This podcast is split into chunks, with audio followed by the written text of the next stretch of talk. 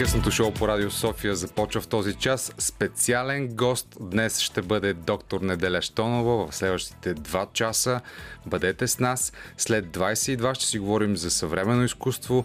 Ще зададем въпроса тогава дали изкуственият интелект може да създава изкуство, но преди всичко ще си говорим за най-важното в този живот с доктор Штонова. Бъдете с нас.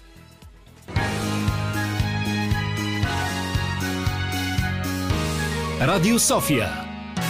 Късното шоу с Даниел Ненчев.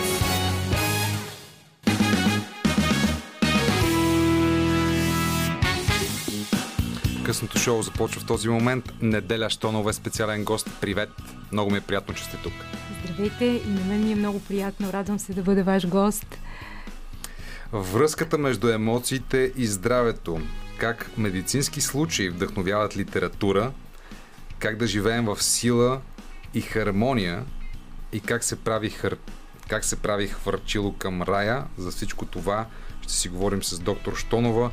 Но преди всичко, понеже слушахме тази прекрасна песен, разбира се, която се казва Bitter Sweet Symphony и е на да. The Verve. Да. И това е всъщност живота между горчивото и сладкото, но доктор Штонова каза, ами трябва да си го правим така, че да е повече сладкото. Е да, да, точно така е, защото качеството на нашия живот се определя от фокуса на нашето внимание. Така. Там, където аз поставям фокуса на моето внимание, това е извора на моето щастие, респективно нещастие. Защо? Винаги възниква философския въпрос, има ли обективна реалност или всичко се случва в пределите на главата ни. И ако подходим чисто неврологично, нашия мозък обработва е, ежесекундно бива бомбардиран близо 400 милиарда бита информация. Представете си колко много сигнали от околния свят се конкурират за нашето внимание. Да, обаче, човешкият мозък осъзнава само 2, 2000 бита информация в секунда. Тоест, цялата действителност се разгръща в начина по който един човек осъзнава нещата. Ако аз сложа фокус, че живота е so bitter, толкова е горчиво, толкова съм тъжен, толкова съм жертвена, ако се виктимизирам, аз ще преживявам това, ще изживявам себе си като жертва. Обаче, ако аз сложа фокус на моето внимание, да, живота е труден, да, живота е страдание, обаче аз знам, че вярата е по-силна от логиката и като сложа фокус на това, мозъка се настройва на това. И тогава реалността се развива според нашите вярвания. Бори се, действай, имплементирай, да. има и фокус върху важните неща. Наистина това са думи на Делещонова, която се радвам, че в момента може да ги верифицира и да ги потвърди със своите аргументи в ефира на Българското национално радио, в Радио София. Но, скъпа неделя Штонова, ние сме постоянно разсевани, както казахте и вие. Ние постоянно сме бомбандирани от нотификации, от ангажименти, от неща, които не ни дават възможност да се фокусираме така, че да имаме онзи лазарен фокус, за който вие пишете във вашата книга. Как да се фокусираме върху важното? Много благодаря, че подигате този изключително важен въпрос, защото ако замислим по-философски, важно е да бъдем щастливи. Дали? Обаче, за да бъдем щастливи, главният инструмент е как използваме времето си и къде слагаме фокуса на нашето внимание през това време, в което сме будни. Проблемът днес е, че ние сме разсейвани невероятно много и толкова много сигнали от околния свят се борят за нашето внимание – и е все по-трудно човек действително да поддържа този лазерен фокус. Обаче, всичко е въпрос на тренинг, на фокус. Това, когато аз тръгнах да правя това предаване преди 20 години, беше един 1 октомври 2000 година. Духът ай, на здравето духът... по BTV, да. в преди обед. Тогава беше самостоятелно. Тогава беше тогава самостоятелно, беше да. Тогава, всъщност тогава е било като преди лекарствата. Беше едно друго самостоятелно предаване в неделя с неделя. Неделя с неделя, а, в неделя да. с неделя, да. И казахме след неделя не следва понеделник, а следва вдъхновение. Но тогава аз тръгнах с идеята, че нашето внимание, фокусът на нашето внимание е нещо, което подлежи на възпитание – и може би това е идеята, с която се събуждам всяка сутрин, това е идеята, с която си подготвям ефирите, с която си написах дисертацията, с която сега написах тази книга. Мисля, че когато поставяме хората в една подкрепяща среда, подкрепяща, когато показваме как един човек изправен пред големи житейски драми се справя, фокуса на вниманието постепенно бива възпитаван. Тоест, едно е ти да оставиш безцелния мозък, е така да ще шляе по цял ден. И мисля, че това е един от големите проблеми днес. Безцелния мозък. Безцелният мозък, мозък, който не е посветен, който няма мисия, който не живее с идеята аз се събуждам, защото това е нещото, заради което бих дал всичко от себе си, е толкова лесно да бъде хакнат. Да бъде хакнат от агресия, от тъга, от идеите на други хора, които може да са доста разрушителни. Докато един посветен мозък, просто това си посветен е невероятен щит, защото имаш фокус. Точно така. Ето, един от бързите съвети, който виждам, че работи в този момент. Първото нещо, което неделя Штонова направи, когато влезе в студиото на Радио София, е да изправи своя гръбнак. И ето сега, по, нея, по нейния почин, ще направя същото. За да мисля добре, трябва да ми е изправен гръбнака. Това каза доктор Штонова. И някакси приех тази фраза и това, и това нейно верою освен в буквален, така и в преносен смисъл. Всичко, което правим, Точно всъщност така. трябва да го правим с изправен гръбнак. Много сте прав, Даниел. Това и, и в прав текст, и метафорично казано. Аз стоя изправена, защото, нали, както и обясних преди да започнем ефира, а, свиря на пиано от 6 годишна и просто постановката ми е такава, че имам нужда да, да съм на определено отстояние от клавишите. Но гръбнакът е основната магистрала на нашето тяло. И когато освен това, нашите клетки могат да подслушват нашите мисли. Има специална наука, сега един голям раздел в медицината, особено в стоматологията, който се нарича постурология. Как позицията на тялото се отразява на твоето представяне. Ето там, където живее срещу мен, има една оперна прима – аз я виждам, сутрин тя застава на балкона, става, изправя се така. Ние, ние живеем едни срещу други, общо взето се чуваме. Когато аз свиря на пиано, тя ме чува. Аз си казвам маестра. Маестра и тя ми казва, неделя, сега съм на позиция. И почва. Костадива. Тя е изправена, тя е с разгърнат бял дроб, тя е спокойна. И освен това, идеалната позиция на тялото защото когато тялото разбере, че ние сме така изправени, то автоматически се мобилизира да е успешно, да върви напред. Тоест най-спъкналата точка на главата, раменцата, най-спъкналата част на глутеалната мускулатура, за да не кажа дупето и пръстците, би следвало да е в една линия. И когато човек е така, нали, естествено да го поддържа, не с изкуствено. Аз съм била дълго време балерина и естествено тази позиция ми, ми, ми, ми е останала, тя е възпитана, но е, ето сега да направим експеримент. Отпуснете си раменете надолу. От, още, още, съвсем. Отпуснете си. Вие победител ли сте? Какво мислите? The winner takes it all. Да, така ли е? No. Не. не, не съм победител. А, също така мога веднага да кажа, че аз боледувам от а, новото пушене, а именно седенето. Аз съм О, журналист да. и през цялото време седя. И вероятно това го срещате като най-често оплакване от вашите пациенти. Mm-hmm. По-скоро а, причина за многото отплаквания, е. които са свързани с неврологията, понеже вие сте специалист невролог. А, болките в гръбнака, в кръста, в врата, ушипявания, дискова херния. Всичко това е плод на начина ни на живот да. днес. И а, изправенето на гръбнака е едно добро начало. Едно добро начало. След това какво следва? Ами, телата ни са създадени за движение и много интересно, че тръгнахме от, да разплитаме нашия разговор от тази гледна точка и аз много ви благодаря, защото гръбнака е магистрала. Но оттам нататък, понятието моята лична биологична стойност. Mm-hmm. Ето да се замислим, ние слагаме стойност на толкова много неща. На колите си, на а, елитни обувки от финна телешка кожа, на дрехи дизайнерски, лейбъл мани, всякакви флентифлюшки и глупави социални символи, които реално да. нямат никаква тежест. Точно. Ние слагаме стойност върху тези неща, просто защото обществото е доминирано от това, просто защото определени хора, които се появяват на определени неща или са инфлуенсъри, а, проповядват тези ценности. Но колко от нас се замислят за моята лична биологична стойност? За това какво е тялото? А тялото е изключително свято притежание. А, като малко много исках да стана балерина и това си ми остава една от болките на сърцето. Винаги обичам да гледам балет. И моята любима Марта Греем казва, тялото е свято одеяние. Това е нашата къщичка. И всъщност единственото нещо, което ние притежаваме, е тази къщичка, е нашето тяло. Дори децата ни не ни принадлежат. Никой не ни принадлежи. Всъщност ние владеем собствения си мир собственото си тяло и собствената си представа дали да правим света по-добро място или не. Обаче, това тяло, за което говорите, не е достатъчно за нашето човешко същество, защото това е друга ваша теза. Човешкото Смисъл? тяло, човешкото същество Да. не свършва само с нашето тяло, а включва целия околен свят и отношенията ни с другите. Затова Да. обаче е нужна Да. емоционалната интелигентност. За нея и за много повече неща ще поговорим с доктор Штонова, защото в крайна сметка това, с което и тя започна, думата щастие е най-важното, за което ще говорим днес.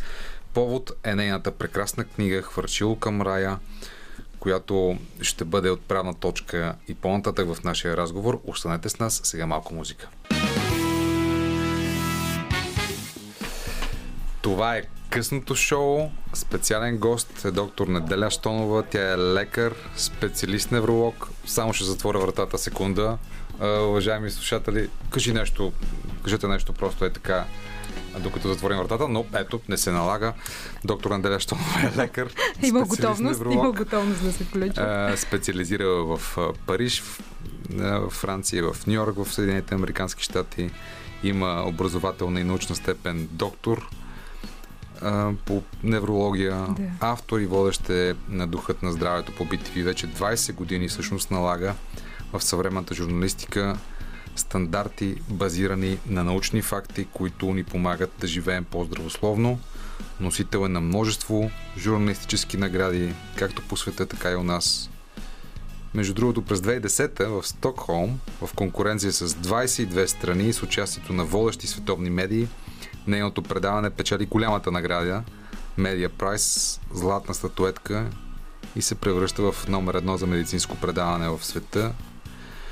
С темата захарен диабет тогава. Мгм. Нали така? Да, темата беше журналистика по глобални въпроси и ставаше а, идеята на конкурса. Това е един международен конкурс в две нива. Националните победители от 28 страни отиват на второто международно ниво и темата беше за диабет, т.е. социално значими заболявания. Още от тогава съм създала първото в ефира. Неделно тогава беше телевизионно училище заедно срещу диабета, защото диабет е една огромна пандемия, върху която ние можем да повлияваме много съзнателен контрол, но нещата са така изпуснати от положение. Диабет е толкова рисков фактор. Дори на първия семинар на журналисти 2005-2006, когато бях, а, беше в а, Париж, журналисти от целия свят и пред нас имаше една пресконференция на хора, които са разгърнали тежките осложнения на захарния диабет. Имаше една джаз певица, която е загубила зрението си, защото коварството на диабета е, че той не боли, кръвната захар разрушава ендотела на кръвоносните съдове и може да води до микро и макроангиопатия, която в клиничния си вариант се изразява като загуба на зрение. В крайната си фаза може да стигне до хронична бъбречна недостатъчност. Дори в книгата имам казус, Мгм. който описвам един пациент с зле контролиран диабет, в крайна сметка стига до хронична бъбречна недостатъчност и се озовава на опашката за органи, защото има нужда да получи до, а, бъбрек и той намира, както и да е, това е една от любимите ми, един от любимите ми разкази тук съдба на Бис. голямото достоинство всъщност на тази книга, че вие взимате частни случаи от вашата практика, медицински казуси, събития, които са с, здравен статус, медицински е, случки, но всъщност създавате литература.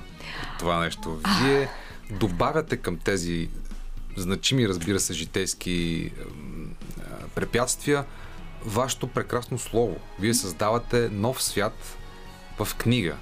И искам да ви поздравя за цялото това усилие, защото то си струва, уважаеми слушатели, Хвърчило към рая е не ординерна, необикновена книга. Това е книга, която стъпва на базата на много общуване, на много хуманизъм, на много помагане от страна на лекарите и от страна на Неделя Штонова на твърде много хора, но ето тези истории са събрани в книга, която да продължи да помага и чрез словото, и чрез литературата.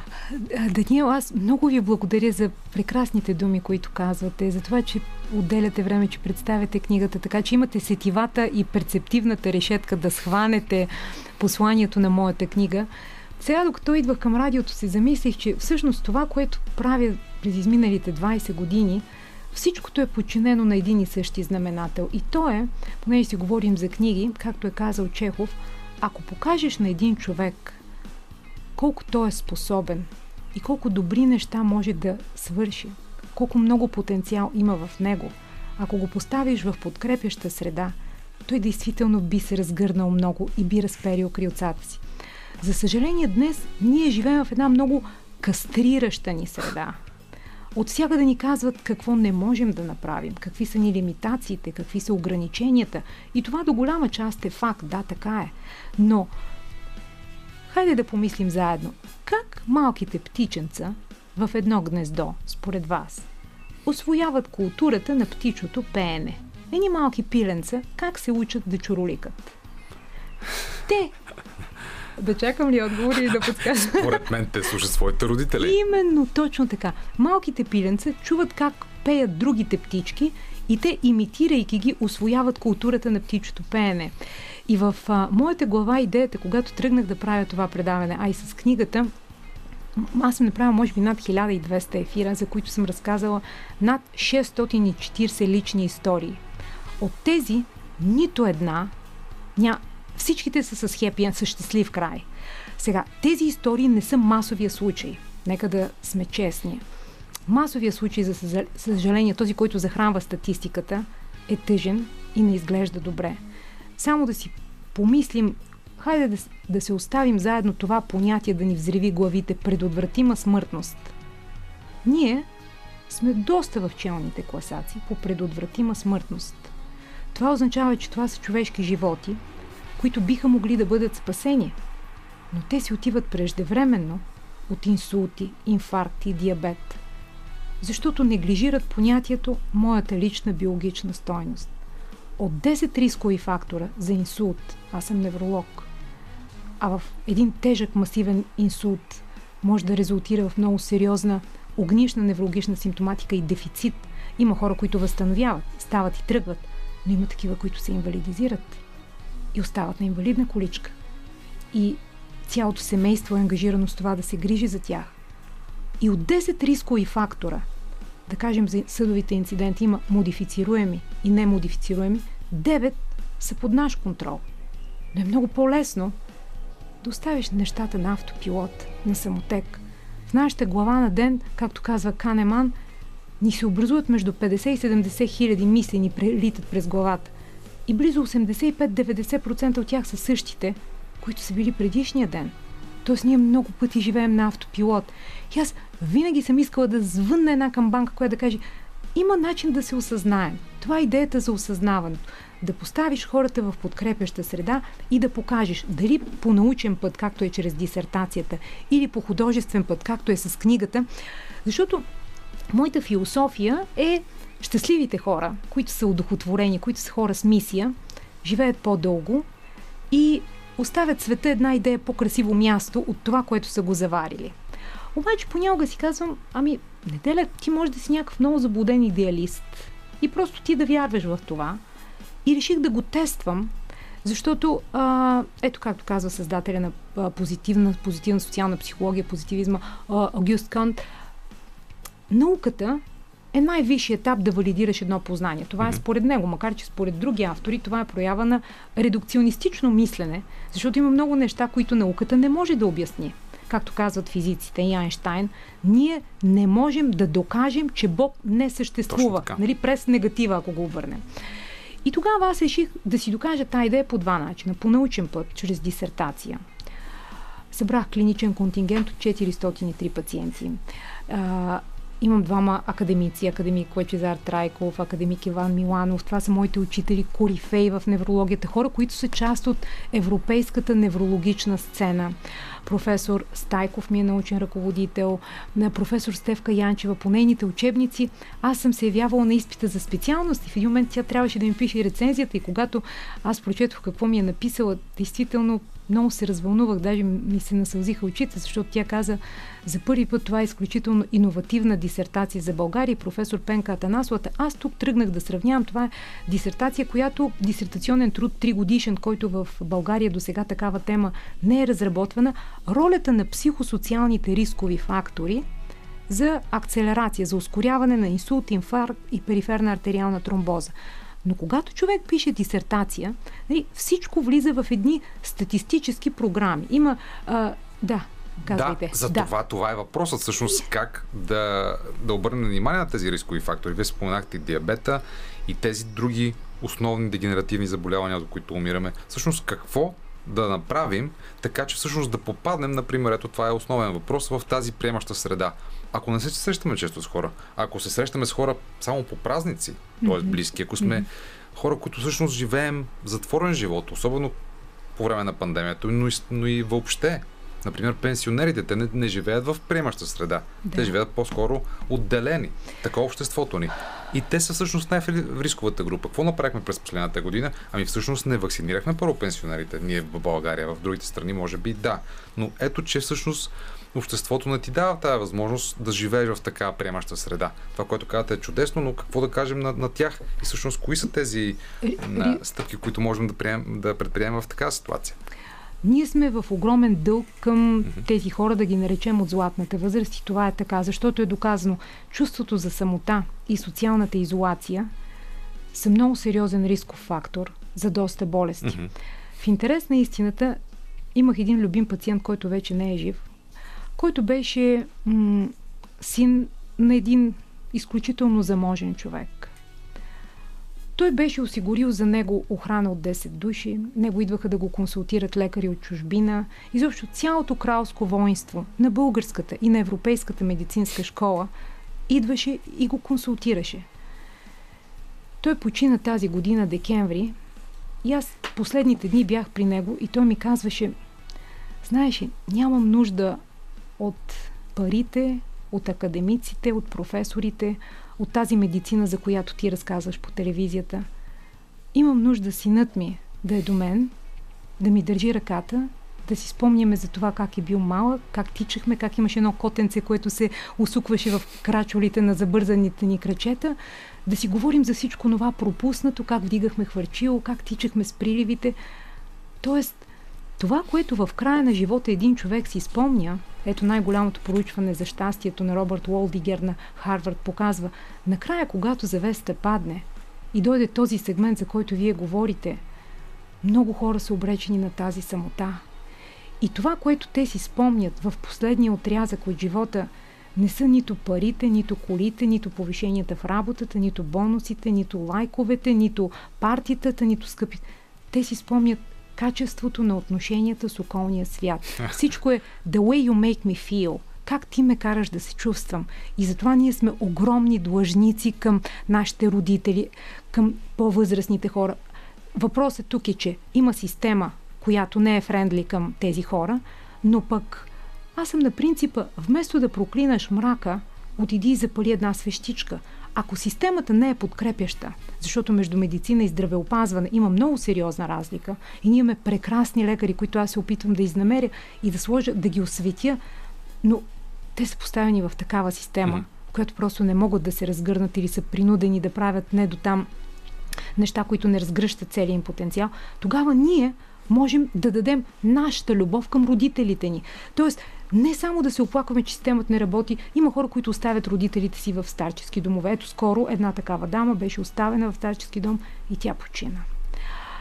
Но тези родители, които са ни живи, сега тези възрастни хора, учителите ни, родителите ни, нека да им даваме любов, присъствие, което зависи от нас.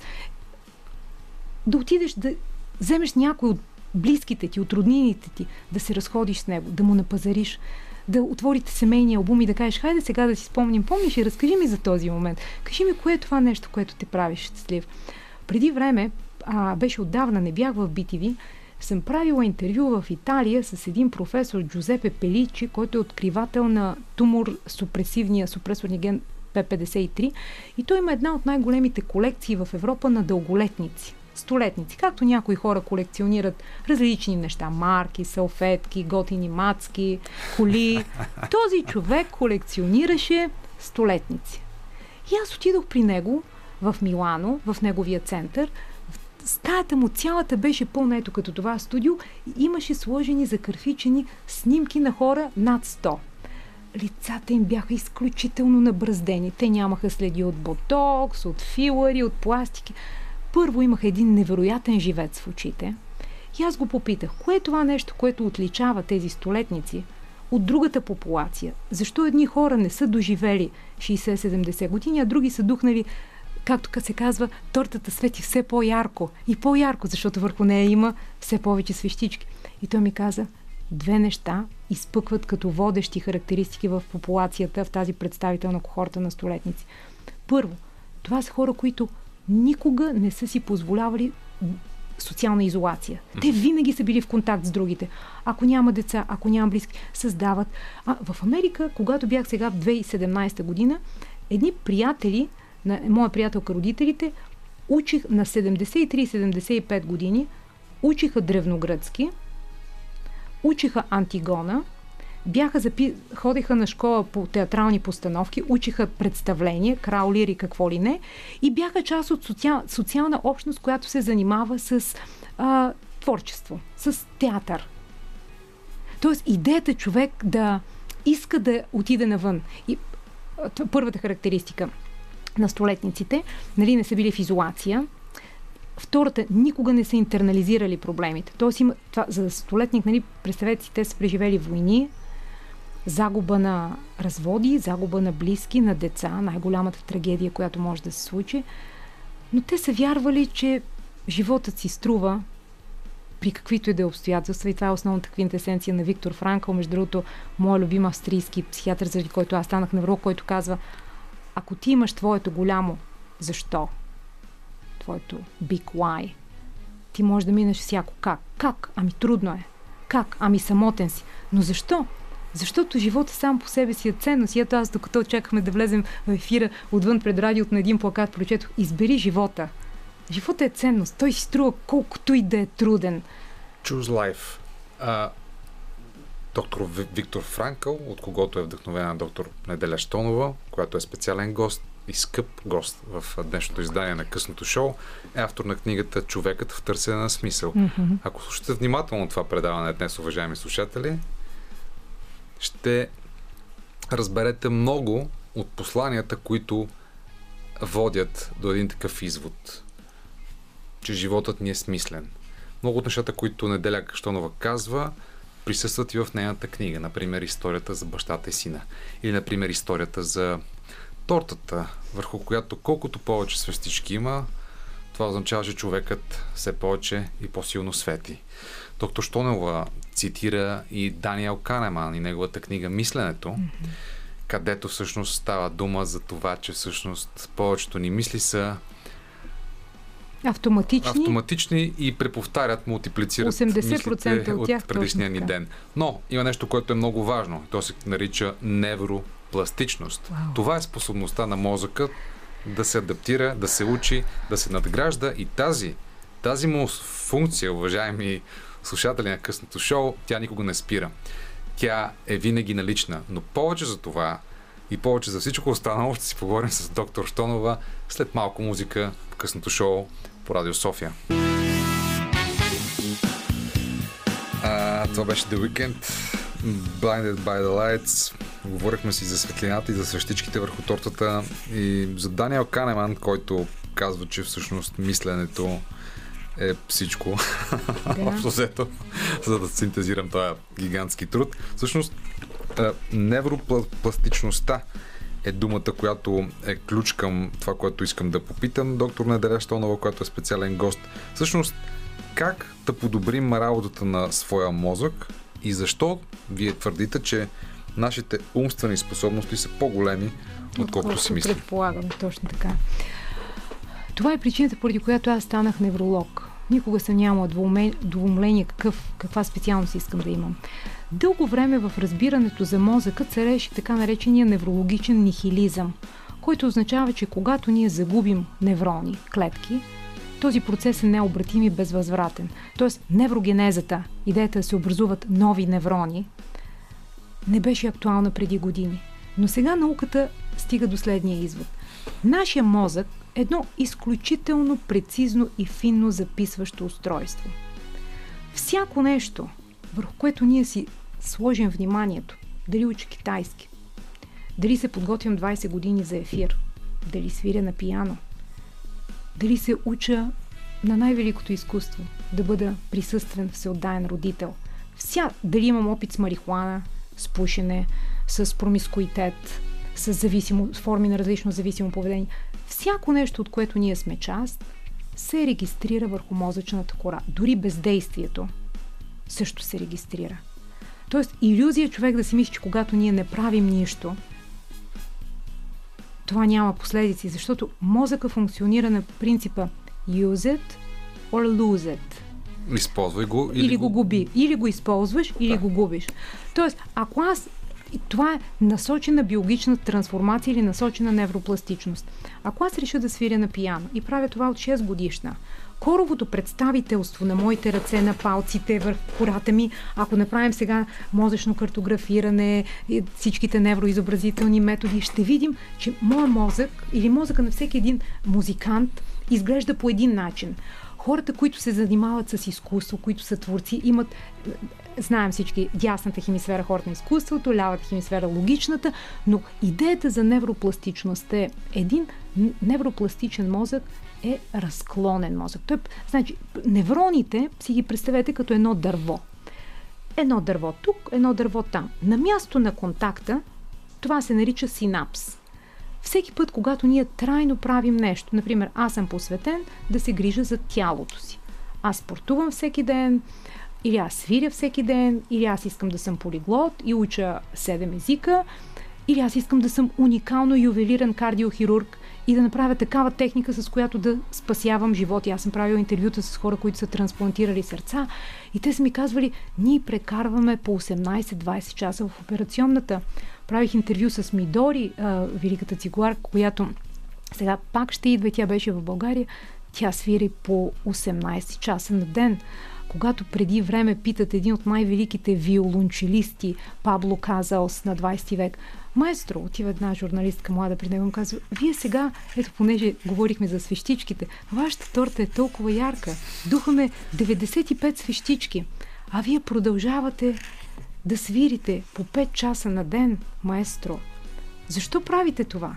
И той на 95 години казва, защото виждам, че напредвам. Защото след 6 месеца, когато човек прави фокусирано нещо, спомням си интервю с една гимнастичка, която каза, аз взех олимпийски медал и веднага след награждаването отидох в залата и хвърлях бухалката 400 пъти. Просто пак, за да може да повтаря, повтаря, да автоматизира. Защото след 6-10 месец, когато ние правим с посветеност нещо, в мозъка, освен неврогенеза, започват да се образуват едни олигодендроцити и миелин, които са основата на всяка форма на гениалност. А гениалност не е само да си гениален в стандартния смисъл на думата. Всеки човек, който намери начин как да възпита децата си по правилния начин, как да накара децата си да са посветени на физическата активност, как накара децата си да залагат на истинските ценности, е гениален. Начинът да свързиш две уж на пръв поглед несъвместими идеи, т.е. несъвместима. Искам детето ми да е посветено, да е чистосърдечно, да има умения, да е една ренесансова личност. И на пръв поглед в днешно време няма ренесансови хора, едва ли това е приложимо, но хората, които намират начин да го направят, това също е проявление на въображение. А гениалността е форма на въображение. А рядко са ренесансовите личности, но аз сме да. да твърда, че имаме такава личност в студиото днес. О, не. Тя е балерина, пианист, певица, писател и лекар, и което е най-важното, което някакси обединява всичките тези длъжности, които са най-вече заради невропластичността. Тя е хуманист. Човек, който помага и обича другите хора и всичко, което правите е в тази посока, в крайна сметка, нали така? Да, аз много вярвам в теорията за множествения интелект на Хауърд Гарнер. Тоест, интелектът не е едно монолитно понятие. Например, аз математическо-логичният тип интелект не е силната, силната част от мен. За разлика от моя брат, който е завършил MIT, той печели Олимпиад, той мисли математически. Но аз реших, понеже вярвам в това, да изследвам първо върху себе си, дали това е възможно, дали е възможно да свириш, да правиш балет, да учиш неврология. Реших да опитвам върху себе си. И ако човек е посветен, винаги може. Обаче важното е наистина да го искаш, много силно да го искаш това нещо. Ако го искаш, всичко може. Човек се самоорганизира по уникален начин. Въпросът е как да се насърчава тази воля. Ето, аз искам да бъда много добър музикант, да свиря на, на китара, обаче винаги отлагам тая, тая работа. Mm-hmm. 85% от времето съм заед с а, същите мисли от вчера. Да, и, и, и, и Дани тук ще ви кажа един любим афоризъм по повод на отлагането. По улица по-късно, знаете ли къде се излиза? По улица по-късно се излиза на площад никога. да. Прокрастинацията да, е майка да. на неслучването. Да. А, добре, да чуеме малко музика, след което ще продължим този безкрайно интересен разговор с доктор Неделя Штонова. Това е късното шоу по Радио София. Специален гост е доктор Неделя Штонова с а, книгата Хвърчило към рая. Познавате добре доктор Штонова от а, предаването преди обед по BTV и от а, Духът на здравето, което тя води дълго време и помага на толкова много хора с, а, с своите предавания, но и с, разбира се, практиката си на лекар. Тя е обединила тези две начинания в една чудесна книга, в литература, в слово, което наистина променя, вдъхновява, утешава. Това могат добрите книги. А, всъщност, каква е основната цел на тази книга? За да отговоря, може би ще и до отговоря на предишния въпрос да. за невропластичността и кое ни кара да действаме. Значи, ние сме всички, без значение коефициента на интелигентност, разумни съзнания. Всички имаме коефициент на интелигентност. Просто понякога губим съзнанието за това. Но това нещо, което ни спира или пък ни насърчава да действаме, е именно филтърът на емоцията – през емоцията човек решава дали ще действа или няма да действа. Защото аз мога да разполагам с цялото познание на света. Знам, че трябва да спортувам, знам, че не трябва да съм хомоседентариус, знам, че трябва да се развивам, вярвам в невропластичността. Обаче, ако на ниво емоция няма никой, и аз съм апатичен, емоционално кастриран, стартовата позиция ми е няма. И затова целта на тази книга е следната. Посредством дисертацията аз за себе си и за научната общност доказах, че действително психосоциалните рискови фактори като амплитуда са съизмерими, т.е. една нездрава психика е независим рисков фактор, има потенциала да ни разболява така както едно лошо контролирано кръвно налягане, един зле контролиран диабет, цигари, наднормено тегло, лошо контролиран мастен профил. Но целта на тази книга е посредством житейски истории на хора феникси, хората, освоявайки тази култура на чуроликането на птичето пене, когато те виждат как човек поставен в трудна среда се справя, да си кажат, едно време мой дядо казваше, ако един човек може да го направи, помисли, значи ти можеш да го направиш. Ние нямаме кой знае какви генетични отлики в, генетич... в ДНК-то, с което се раждаме. Всичко е въпрос на постоянство и на целенасоченост. И затова историите в тази книга са на хора феникси, които в точка А имат много сериозни проблеми, като например смърт на дете, което едва ли може да има по-голяма трагедия от това един родител да погребе детенцето си, невъзможна любов, на опашката на органи, онкологично заболяване, открито в напреднал стадий. Дори има една много любима история, не знам дали да разказваме. Една жена много обича един мъж. И повече от всичко на света иска да му роди детенце. Искате ли нещо да попитате? А, да, да а, виждам. аз предлагам да продължим с тези е, истории, всъщност да не разказваме, да не разкриваме всичките, да. но понеже споменахме емоциите, най-балансираната емоция от е, всичките, които можем да изпитаме, това е изненадата, защото тя може да бъде положителна, може да бъде и отрицателна. Сега обаче аз предлагам да направим една изненада за вас в късното шоу, като си сложите тези слушалки. Тези слушалки, да, да добре. И а, да чуем и в монитора в студиото, ако можете, господа. А, значи ще си сложа аз моите слушалки и ще чуем една, надявам се, приятна изненада. Добър вечер. Добър вечер. Това е Георги Милков, той е журналист, международен репортер, военен кореспондент, телевизионен водещ, един от първите читатели на тази книга, Хвърчил към рая. Как ме изненадахте и двамата. А, какво бихте ни казали, господин Милков, за Неделя Штонова, което не знаем? Предполагам, че тя самата не знае много неща за себе си. Аз а, не съм човека, който ще ги обяви по радиото, но а, едва ли а, има друга толкова ренесансова личност, която аз познавам. Да, употребихме вече това определение в това студио. Така? А, защото а, само си представете доктор, а, свири на пиано, а, танцува, пее, играе, пише стихове, пише книги, Точно така. а, невропластична е, емоционална е. Емоционално интелигентна е. А, Емоционално интелигентна Моля ви се, е, да. чувствам се неудобно от всичко това. Много това, сте елегантни двамата. Милков, това всичко някакси португалски. Това си пролича в първите пет. португалски. Да, и мога, мога да кажа една реклама в Мозамбик за реклама на сапун. Себао бинго е дуру е барато. Лава bem a roupas. реклама на Тяга сапун. към този сапун, като е чул този глас на Добре. португалски. Добре. Ето за португалския не знаехме. Благодарим ви, господин Милков, наистина. А, какво? Да, защото тя има бурно детство в а, Мозамбик и а, за това. Така и оттам, оттам идва и, а, и названието Минго. Минго, разбира което- се, в книгата. А, за което трябва, ако не е станало дума, да стане задължително. Ще стане до края на задължително. този ваш разговор. Да, защото това е всъщност другият основен герой на тази книга, Хвърчило към рая, но ще стане дума за него по-късно и след 9 часа, когато има новини, уважаеми слушатели на късното шоу по Радио София. Ще продължим да си говорим с доктор Штонова до 22 часа, но преди това Георги Милков. Имате ли въпрос към доктор Штонова?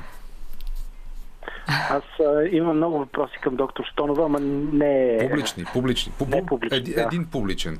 Питайте я нещо необичайно. Ох, колко ме изненадахте и двамата. А, кога за последен път свири на пиано и пя с глас пред непознати хора? За пенето мога да кажа, че беше преди малко. За пяното обаче да питаме сега. Преди мъничко в ефир спях каста Дива, а, разказвах нещо. Пианото свирих вчера. Два часа свирих вчера, защото Ето. разучавам едно ново нещо. Помните ли го този филм Dance With Me? You are my home. Да, с двамата близнаци. Да, и а, разучавах песента, свалях си нотите и свирих два часа и се чувствах много благородена. А, Жоро, аз искам да ти благодаря много за това, че се съгласи да напишеш анотацията на задната корица на моята книга, защото а, и ти, както и Дани, сте двама колеги, които безкрайно уважавам, защото сте качествени, професионални, защото имате много независима, автономна и органична гледна точка за важните неща и защото съхранихте човещината и онези образци на журналистика, които къде ги има, къде ги няма, но е щастие на нашия журналистически небосклон да ви има, така че за мен е чест да споделя компанията с вас. А, за нас още по-голяма. Господин Милко, благодаря ви. Вие заповядайте също в това студио, а сега ще се оставим на вълните на Радио София и на новините, след което се върнете обратно при нас. Ние ще се върнем в студиото с доктор Штонова. Radio Sofia. Радио София е това. Късното шоу продължава до 23 часа в следващия час. Специален гост е Неделя Штонова. Имаме страшно много неща да я питаме за здравето, за щастието, за емоционалната интелигентност. Само след едно парче останете с нас.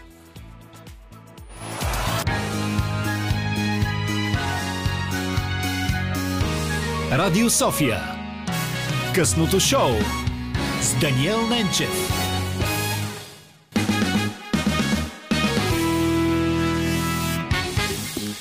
Изключителна привилегия за Даниел Ненчев, че специален гост на това шоу днес е доктор Неделя Штонова с нейната книга Хвърчило към рая, която трябва да кажем бързо, че всъщност вече с първи изчерпан тираж има втори малко след като тази книга въобще се появи на бял свят, защото тя наистина е изключително стойностна, дава упование, вдъхновение, страшно много идеи и посоки за това да бъдем по-здрави, по-осъзнати, по-щастливи и въобще да живеем пълноценно. Благодаря за това усилие. Даниел, аз благодари, наистина без грам куртуазия или някаква глупава суета, наистина се притеснявам да слушам всичко това и а, благодаря за изненадата, но сега ако мога да върна жеста по някакъв начин, Да. м- пред мен е вашата книга, аз не съм я прочела цялата, но от издателство Книгомания ми я дадоха онзи ден Идеи без граници. И там ми направи впечатление, зачетох се в едно интервю с Васко Ешкинази, защото той също е бил гост и при мен и сме говорили много. И там той казва, изкуството е най-човечното нещо между нас и в нас, защото то е онова нещо, което никога не контактува с злото. И се замислих колко е вярно това. Ние да вкарваме в пъзела на нашия живот такива фрагментчета, такива къщчета, които са като едни оазиси на чистота. И понеже елегантният начин, по който вие ме представяте от отдеви, който ме кара да се чувствам неудобно, защото в крайна сметка мисля, че най-важното е ние да бъдем добри хора. Без значение. Да, постиженията са хубаво нещо, помагат, но най-важното е човек в недрата си да е добър и да прави другите добри. И затова аз реших да ви а, направя също една изненада. Добре. Защото в а, вас има някаква много приятна френска елегантност. И аз това съм го гледала още когато а, ви гледах по Българска национална телевизия. Денят започва с култура. И за това купих един албум на Едгар Дега, един художник, който аз безкрайно, аз си го нося от Париж, между другото, и той е чисто нов. Не съм знаела тогава, че ще го... Не съм го купил, но сега, когато а, тръгвах насам и си казах, искам да му подаря нещо и кое ще бъде то, ето го, той е чисто нов. така че с много любов и респект заповядайте и А, искам да кажа защо Страшно имам благодаря. Това е безценно. имам нещо да. А, ако трябва да цитирам, един от а, критиците на изобразителното изкуство, Гиом а, Аполинер, който казва за а, Дега, а, не, по-специално, айде, ще цитирам един от критиците му, Макс Либерман. Дега, казва той, никога не стана популярен и той съзнателно избягва аплодисментите на профанизираните маси и работи само за едни ценители, защото Дега мрази тривиалния вкус на множеството и той си остава един горд самотник и един изящен импресионист. И тези думи на критика ми напомниха по някакъв начин много на вас за цялата естетика и култура, която вие изповядвате и още повече, че м- той успява да внуши тази модерност в е, думите на Шарл Бодлер, който каза, че модерността е нещо, което е преходно, нещо, което се изплъзва, нещо, което е случайно. Тя е половината от изкуството, а другата половина е това, което е вечното и непроменливото. И понеже аз мисля, че вие сте проводник на това вечното и непроменливото, тази естетика, която си струва днес да присъства в нашето общество, в нашия ефир, защото нека да сме откровени, това е по-скоро казуистика, отколкото масова практика. А, радвам се, че съм ваш гост. Радвам се, че има такива журналисти като вас и като Милков и затова тази, този албум с репродукции на Дега, за да съхраните все същата изящност, както на вашата перцептивна решетка, така и на хората, които канят, така и на идеите, защото като си говорихме за невропластичността и това, което движи хората, ами, знаете ли какво е еволюцията? Всъщност, еволюцията е един от една от трактовките как организма взаимодейства с информацията от околната среда. Както писа Ричард Докинс, един от водещите еволюционни биолози, егоистичния ген, каза, живота съществува. Ако искаме да разберем живота и еволюцията, трябва да знаем, че клетките в организмите ни са една пресечна точка между комуникация, обмяна, вси, каква информация какви идеи, с какви идеи ние сме в контакт. Защото така както над биосферата се намира едно неживо абстрактно царство, царството на идеите. Идеите, които ние изповядваме, идеи да помагаш на хората, идеи да си добър лекар, идеи да се другираш, идеята да си нечистоплътен, Да. идеята да си политик, който иска действително да промени света, както аз в книгата разказвам историята на сър Майкъл Хърст, който е бил президент на IDF, на Международната диабетна федерация и той действително прави чудеса, защото детенцето му се разболява от диабет. И то е отличен опит. Среща всичките обструкции по пътя и си казва, след като аз страдах в тези отсечки, нека поне да го спести и на другите. Така че Еволюцията е това, с какво ние решаваме да бъд, с кои идеи ще бъде в обмен. Аз ще бъде в обмен с споделените истории, невероятни на моите герои, с които да вдъхновим другите, или ще бъде в обмен с някой, който изповядва различни форми на субкултура, което се отразява на целия еволюционен потенциал на всички около М. нас. Защото идеите са заразни, идеите притежават размножителна сила, точно както организмите. И това е мем. Нали? Той го нарече точно с това поня. Информационен пакет със специфично поведение. Идва някакъв мем, религиите са мем, доктрините са мем, а, вярванията са мем. И на нас харесва ли ни ларвите от идеите на други хора, да се репродуцират върху торището на нашия мозък. Тоест, кой тук е господаря? Дали аз с моята невропластичност и моята посветеност и моята самонасочена биологична трансформация или понеже аз съм един безцелен мозък, всеки може да ми хакне мозъка с неговите идеи. И това е нещо върху което ние много да се замислим, че това, което, над което трябва да сме много внимателни, възпитание на нашето внимание. Кое е това нещо, на което аз давам моето внимание? Защото това е най-ценният ресурс, който два са вниманието и времето. Единият е възобновяем ресурс, другия невъзобновяем. Точно така. да.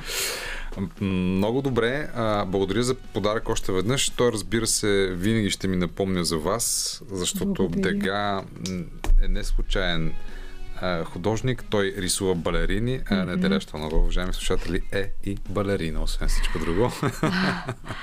и сега позволете ми просто да прочета някои от два-три просто отзива за вашата книга от ваши читатели. така. Ето, например, какво казва Павлина Динева. Вчера я получих книгата и започнах да я чета. Много ми харесва, написана по невероятен начин и поетичен начин. Докосвате направо в сърцето. Благодаря за невероятното четиво. Също така, Таня Стоева. Вече започнах да чета. Направо съм в друго измерение. Вдъхновяваща, съграждаща, многопластова. Жени Челебиева. Увлекателна и полезна с житейски уроци книга. И наистина са много, но понеже повечето отзиви, които, до които аз имах възможност да се докосна са на жени, сега ще направим още една изненада за неделя Штонова, която ще Пак си ли? сложи слушалките. Защото на телефона а, в този момент имаме слушател, читател и съмишленик на доктор Штонова. Той също е лекар, той също е писател. Става дума за господин доктор Златимир Коларов. Здравейте! А, Здравейте. Здравейте, професор Коларов. Здравей! О, Да. Батко Златко, каква изненада. Батко Златко. Батко Златко. Многопластовия, многострунен. А, благодаря. Професор Коларов, Да. какво ще ви задам същия въпрос, който зададох преди малко на колегата Милков. Какво не знаем за неделя Штонова? Всички ние, които сме чели, които сме гледали неделя, вие какво бихте казали? Ами аз мисля, че има още струни, е, които не са така достатъчно познати от много хора. И аз искам леко да открехна завесата към още една струна. Но преди това едно малко въведе- въведение. Когато доктор Штонова сподели с мен, че подготвя книга от разкази да, да издаде, в съзнанието ми се появи буквално в момента а, думата многострунност. Защото всеки говори за многостранност на таланта. Да. Но тук се касае за многострунност, защото знаем от а, теорията на резонанса, че когато една струна трепти, тя изпада в резонанс с друга струна, която е настроена на същата частота. И колкото повече струни има таланта, толкова по-голяма и по-всеобхватен е този резонанс в душите на много други хора. И в тази връзка професор Веселин Борисов казва, че за таланта е малко ограничението само да се реализира в една област. Той винаги се реализира в няколко. И тук в предговора на книгата споменавам някои от а, струните Точно така. в душевността на авторката на книгата Хвърчил за рая, а, но една друга струна, която скоро ще бъде така, ще излезе наяве, това е завършихме филма, монтажа на филма Забрава. Точно ще я да който е- попитам. Да, Да. който е, Валя го завърши монтаж. Филма е за доктор Стефан Черкезов, една покъртителна история от 60-те години на миналия век, когато младия 27 годишен доктор Черкезов изважда от горящ автобус 47 пътника, а единственият, който е обгорял и умира е самия той. И ние решихме да извадим от забравата този герой. И филма Забрава започва с интервю с доктор Штонова. Още една струна, с която горещо съм убеден, че тя ще рефлектира и ще резонира в душата на всички бъдещи зрители на филма. И това ще се дължи в голяма степен на чара обаянието на доктор Штонова и за много вълнуващите думи, които казва за доктор Черкезов. А, чудесно. Много ви госп... благодарим, професоре. Имате ли нещо да попитате, доктор Штонова? Ами, коя ще е следващата изненада, която тя ще поднесе на своите зрители, почитатели, любители и така нататък? А тя Или може би ще я оставим тази изненада, просто да я видим. И тя ще Да е не я още, декларираме още утре. предварително. Още утре. Сега ще видим какво ще ни каже. Много ви благодаря за това включване. Професор. Коларов, и аз ви благодаря от сърце. Много ме развълнувахте. Много благодаря, че написахте предговора към книгата, защото ето сега говорихме за Дега преди мъничко, а Дега казва, всяко изкуство е умението да се жертваш. Когато правихме филма за доктор Стефан Черкезов, си говорихме за ролята на саможертвата, как един човек жертва собствения си живот и дори когато обгорял, казва на съпругата си нещо, което винаги ме просълзява и кажи на моя баща, че не си а, изхъби парите на празно, аз изпълних своя лекарски дълг, жертвайки себе си, спасява толкова хора. Това, което вие правите през всичките тези години, тази академична кариера с толкова много научни публикации, вие сте били гост в предаването, аз съм ви представила в академичния ви блясък, а сега и в поетичния ви, тази многострунност всъщност се дължи на вашите огледални неврони, които схващат моята многострунност, защото вие сте абсолютно аналогичен, така че да живеят огледалните неврони. Аз Да. и на Дани казах, благодаря за тази перцептивна решетка, която имате. Прекрасни сте. А пак да ви кажа и на двамата, че всъщност най-голямата тайна в Вселената, която предполагам, надявам се, ще бъде разкрита, е всъщност а, а, до, до, доказателството за струнната теория на Мичико, Мичио Како, Как- че да. всъщност във всичко в Вселената всъщност са струни и вибрации, И които вибрации. вибрират по определен начин. И ние в момента сътворяваме такива струни, надяваме се те да резонират в ушите на, нашите- на нашите слушатели и да променят техните сърца. Така е. Професоре, много ви благодаря. Професор и аз. мо- моля, И хубава вечер и на респект. Благодаря. Благодаря. И Всичко добро. И на вас, професор Коларов. Мерси. И сега въпросът, след като чухме професор Коларов, А, колко е как да бъдем в резонанс със своя потенциал. Резонанс с голямото събитие, което вие направихте. Но всъщност вие казвате, че, казвате, че всеки човек има потенциал, който е важно да бъде търсен. Да, важно е да бъде открит. Важно е да бъде развиван. Как, Да, скъпа доктор Штонова, да, да стимулираме най-добрата версия на себе си? скъпи Даниел, толкова хубави въпроси. От си, отдеве си мисля как действително водещият прави формата на един ефир. Просто водещият е този, който дига аудиторията си, дали на 5000, дали на 15 000, дали на 20 000. Да. Аудиторията лети с височината, която водещия задава.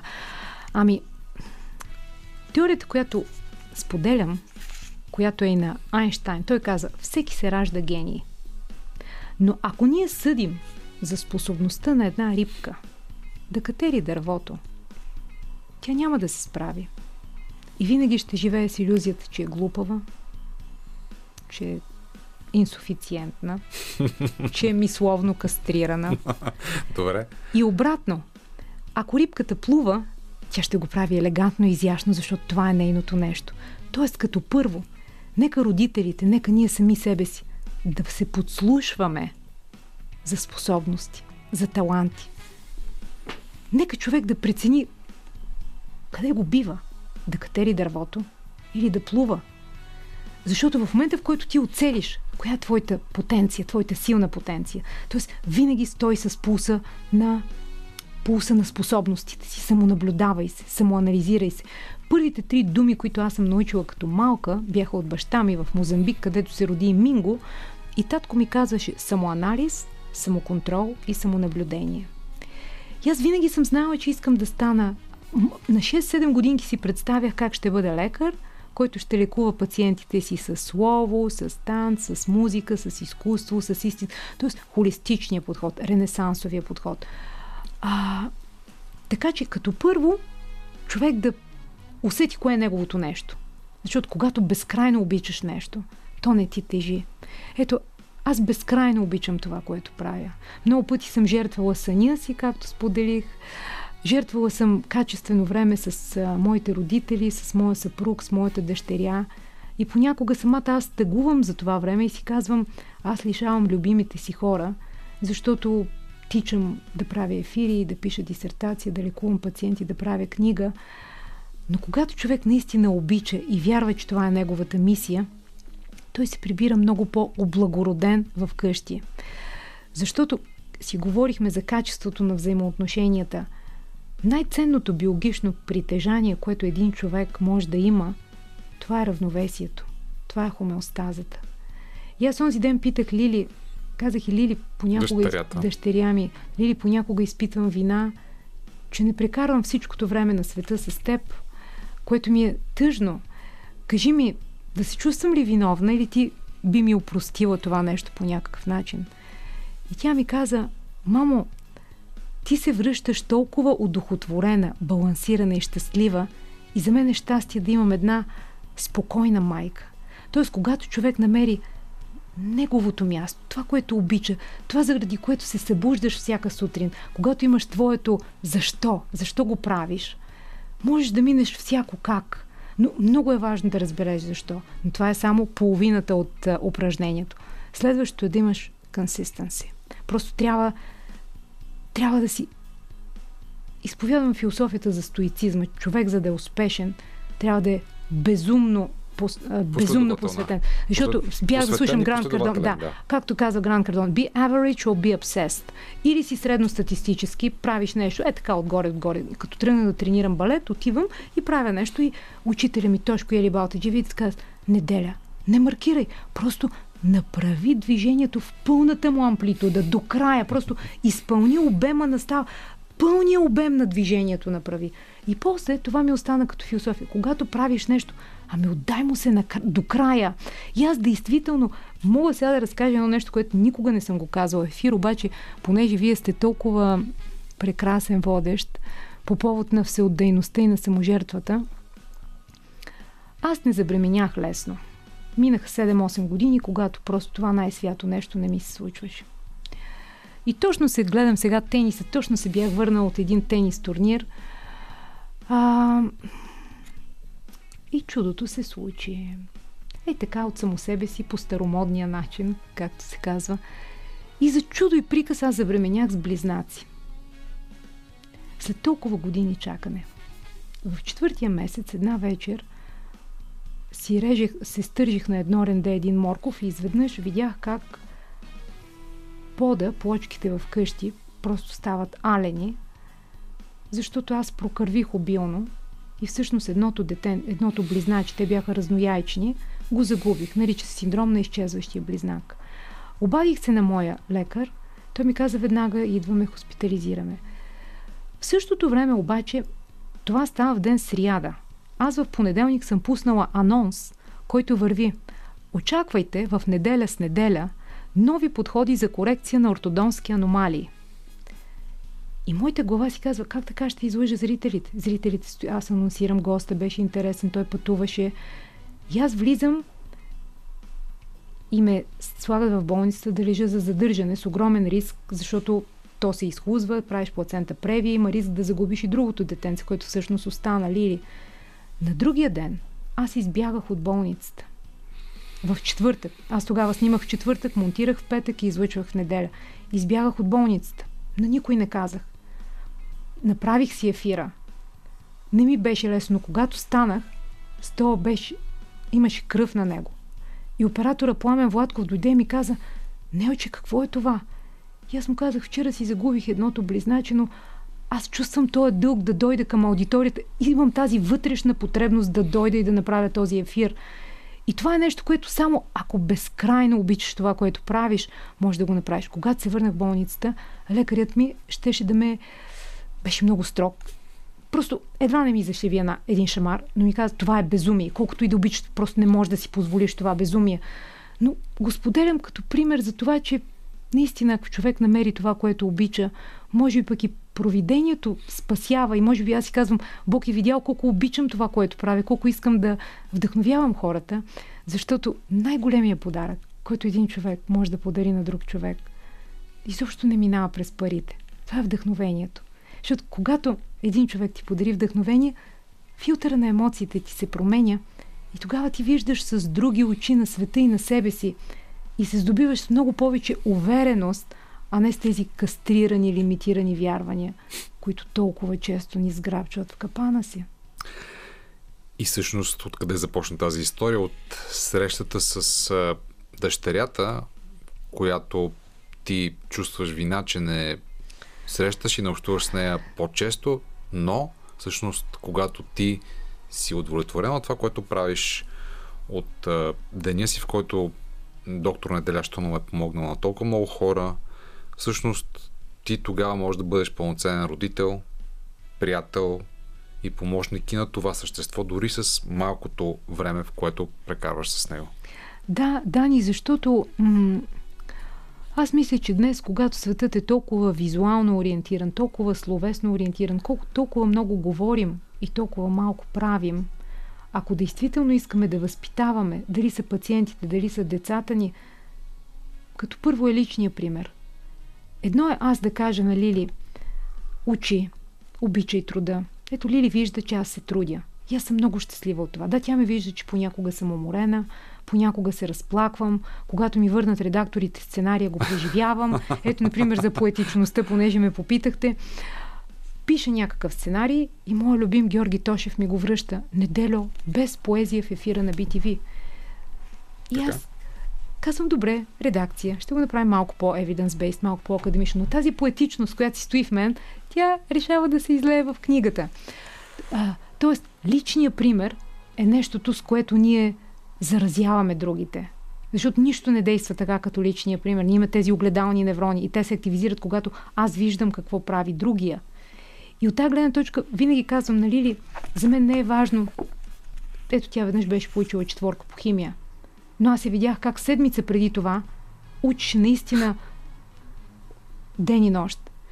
И когато тя дойде и ми каза, мамо, имам четворка и беше на ръба да се разплаче, аз се гушнах и казах, Лили, аз те гледах колко труд положи. Това е важното. Да се научиш на труд, на постоянство, а не да си белешкарка. Защото това е което ни оставя в мача. Труда и стоицизма. И любовта. И любовта. Разбира се, каквато ти умееш очевидно да проявяваш, минах на ти. Да. Извинявай, обаче Добре, някакси вече да. всичко мина, Добре, стана лично, да, в добре. крайна сметка. Радост. И ето, ще верифицирам, ще потвърдя всичко, което казваш и през литературата на книгата Хвърчило към рая на Неделя Штонова, поводът за нашата среща. Творецът е вложил у нас толкова много любов. Помагай, раздавай, създавай, спасявай. Всеки миг е специален за това. Другото някак не струва. И не, не е вярно, че нещата, които не ни убиват, ни правят по-силни. По-силни ни правят моментите, в които даваме абсолютна и много, и много голяма любов на другите, на света. И понеже спомена Георги Тошев, А, пак ли? Геор- Георги Тошев е записан в а, нашето предаване и сега ще го чуеш, разбира се. А, специално Благодаря. за Неделя Штонова да чуем Георги Тошев. Вие работите с доктор Неделя Штонова вече, може би, от 30-40 години, нали така? 30-40 не. Работим с доктор Штонова доста по-отскоро, от, мисля, че има повече от 5-6 години. Да. И съм много щастлив, че успях да превърна, да се превърна от нейн почитател в нейн колега и човек, с който заедно да решаваме и да правим така, че предаването, което създаваме, да има добро съдържание и голяма аудитория. Защо продължавате да се доверявате на доктор Штонова? Първо, трябва да ви кажа, че Неделя Штонова е човек, който винаги може да те изненада. Аз обичам хората, които ме изненадват. Защото това е сигурно, че те са неспокойни. А доктор Штонова е неспокоен човек и голям разказвач. А, отвъд а, така компетентността на, нейните, на нейната здравна кариера, защото тя преди много добър лекар, а, доктор Штонова е много добър разказвач и тя по един много умел начин успява да свърже обикновените хора, това през което те преминават, техните лични истории с медицината. Да ги свърже с най-добрите лекари там някъде заедно, в телевизионния продукт, който ние правим, духът на здравето да се превърне в емблема на почтенното, компетентно и интересно говорене за нашето здраве. Отвъд това, самата неделя е една стихия. Аз харесвам артистични личности, а неделя е така, един много артистичен човек, един човек, който има много интереси, човек, който те учи на много неща и ти отваря хоризонти за други. Така че с неделя никога не е скучно. С неделя винаги трябва да си на штрек и нещо много важно. Трябва да си на нейното ниво, защото тя задава тон. Тя задава тон на разговор, тон на правене на телевизионно съдържание, тон на почтенност и нещо много важно. Тя свързва хората. Няма случай, в който да съм се обадил на неделя а, за някаква помощ. Най-често, разбира се, това е свързано с лекари. А, неделя е човек, който никога не е отказал. А уверявам ви, това е едно огромно напрежение. Непрекъснато някой от тебе да иска помощта веднага. Да. А, но неделя и голям купунджия, защото съм имал щастието да прекарвам с нея, да разпускаме заедно. А, неделя е много, много добра компания. Компания, в която никога не ти е скучно. Чудесно, понеже казахте, че сте учили от нея, че, че човек от когото може да се учиш. Какво научихте за тези 5 години и повече, откакто сте заедно като професионалисти? Ами научих, че е много важно как борави с думите. Много е важно как съобщаваш по някой пъти неприятни факти, тежки диагнози, фатални завършици на един или друг човешки живот. А в неделя има една изначална емпатия и смятам, че, в, че това качество човешко е голям дефицит.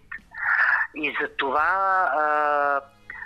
с неделя не можеш да скучаеш, с неделя можеш много да спориш, неделя трудно излизаш на глава понякога, но а, нейната последователност, а, нейната почтенност намирам за изключително ценни, а, когато работя с нея и когато заедно с нея гледаме в една посока на Какво доброто съдържание. Какво бихте я попитали? неделя, когато си, ама честно, ужасно скапана от умора, как се зареждаш? Не вярвам, че е само с спорт, защото доктор Стонова е в страхотна спортна кондиция. Има нещо друго и много искам да разбера, да си представя неделя абсолютно сама, без най-близките, най-любимите, без дъщеря й. Как тя, скапана от умора, защото това нейното не се издържа, какво прави, за да може след няколко часа или на следващия ден или след някакви минути никой да не разбере откъде тя се връща. Добре, сега ще ни каже, а преди това използвам възможността да те поканя, скъпи ми Георги, като специален гост на това предаване, да си поговорим за книгите, които създаваш и филмите и всичко останало. С удоволствие ще бъда ваш гост. А сега искам да пожелая енергия, енергия и здраве на доктор Штонова, защото тя ни е необходима. Точно така е. Тя ни е необходима. А, на въпроса на Тошев. Тошев, благодаря ти. Много ме развълнува, много ме докосна. И аз съм научила много неща от теб и ти благодаря за доверието, за прекрасния пример, за това да бъдеш летящ човек и да следваш твоята естетика, която винаги се опитва да удохотворява и да възвисява другите. И ти благодаря за доверието. Обичам да работя с теб, обичам да споря с теб, обичам да помагам, обичам да ми връщаш сценариите и с радост ще ти отговоря. Обичам да се уча от теб. И с радост ще ти отговоря какво правя, когато съм много скапана и се прибера. Ами, да, съм чувствителна и и си ги тъгувам нещата и си ги преживявам. И когато съм вкъщи и ми е много тъжно, свиря. Свиря. Просто, просто понякога съм си мислила, че умението един човек да свири, заставаш с един инструмент, пиано, цигулка или каквото и да е, и това да обагриш ти- тишината с някакви звуци, да я населиш, начина по който минора, тъгата, търси разрешението в мажора, Това по абсолютно същия начин. Аз трябва да си призная, че книгата съм я писала по този модус. Как минора търси разрешение с мажора. И си мисля, че ако ние трябва да разсъждаваме как да помогнем на нашите деца да се справят с брутално жестокия свят, в който живеят, идеята, умението да свириш на инструмент е много мощен антидепресивен инструмент. Много по-мощен от инхибитори на обратния захват на серотонина или трициклични или петциклични антидепресанти. Просто спорта, казахме, айде, има една страхотна реклама Адидас срещу Прозак. Естествено, слагаш си първо Адидас и това е много, по, много по-добро, много по-добър антидепресант. Но това да свириш на инструмент сублимира емоции. Това се нарича сублимация на емоцията, сублимация на тъгата. Защото щастието ражда, но мъката опложда. И когато съм тъжна и седна да свиря, едни от най-хубавите идеи, които са ми се раждали в главата, са се появявали точно когато съм била тъжна или разплакана и съм аз и моето пиано. А пианото и свирането на инструмент помага и за това, което вече обсъдихме като невропластичност. И това може всеки да го прави през целия си живот. Да опита да се учи на инструмент, колкото и неук да бъде той. И колкото и несърчен да е можеш да правиш нещо ново винаги, нали така? Абсолютно е така. Всяко ново умение, точно както умението да се научиш да свириш на пияно. Когато аз на 6 годинки отидох в Мозамбик и там се роди Минго, за който Минго? Тошев, а, не, а, Е, в Милков, кни- за в- който Милков разказва. В книгата той е герой, да, да той е Минго. герой в книгата. Минго, мой учител по пиано, Аурелио, за първи път, когато влезнах, аз отид... Точно беше е, ситуация следната. Връщат ни контролните по математика, моята контролна беше пожар и майка ми казва на баща ми, че е глупаво, глупаво е, да се молим поне да е здраво. Явно това дете, надеждата ни е във Васил, Васил е математик, той е успешен, това е глупаво да се молим да е здраво, дай го запишем на пияно.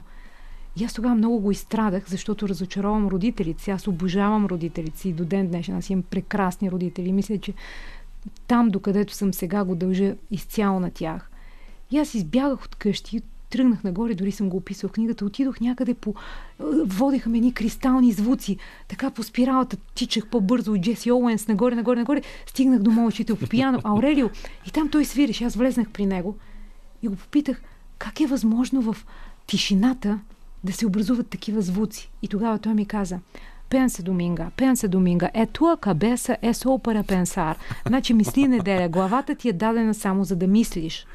И тогава от Доминга той почна да ми казва Минго, което е съкръстението на Минго, и това е духчето в тебе, което винаги вярва, че дори когато драмата дойде и заблъска по дверите на ума и сърцето ти, минора може да бъде разрешен и свирен по красивия начин в мажор. Да, а, но по някой път тъгата е оплодителна, както каза. И Да. преди малко, преди да се включим отново в ефир, разказа една история за една жена, която си купила пет от Да. книгите. Да. Хвърчило към рая. Беше много интересен с какъв мотив го направи. Това се случи в понеделник. Аз бях в издателството Книгомания и разписах с автограф книги. И тогава една дама се обади и каза, аз искам да поръчам пет книги. И издателя Илян беше там и каза, автор е тук, ето неделя поговорете си. Аз се питам защо, Супер. благодаря. Тя казва, знаете ли, в събота почина моя съпруг. Той всяка сутрин ми казваше, ей, ти си моето съкровище. И с теб деня е толкова красив. А сега вече събота, неделя и понеделник няма кой да ми го каже това нещо. И аз и моите приятелки много тъгуваме. Обаче ние си поръчваме пет книги хвърчило към рая, защото аз усещам, ми каза тя, че ако тази книга е до мен и до нас, аз ще плача по-малко. И когато тя го каза това нещо, аз се разплаках. Защото си казах, в крайна сметка, коя съм аз? Да, аз съм някой, който обича това, което прави. Но коя съм аз, за да се намесвам в нещо толкова свято, трудно като този момент? И от друга страна, как нагласата е най-фундаменталното нещо, което може да се случи в един човешки живот. Ако тази жена живее с нагласа, че нещо, може да е книга, може да е мелодия, може да е книгата на Даниел Ненчев «Идеи без граници», ако нещо ще промени светоусещането ти, то е от полза. И още една случка, ако позволите пак да разкажа, която ми показа още веднъж как нагласата е наистина най-фундаменталното събитие, което може да се случи.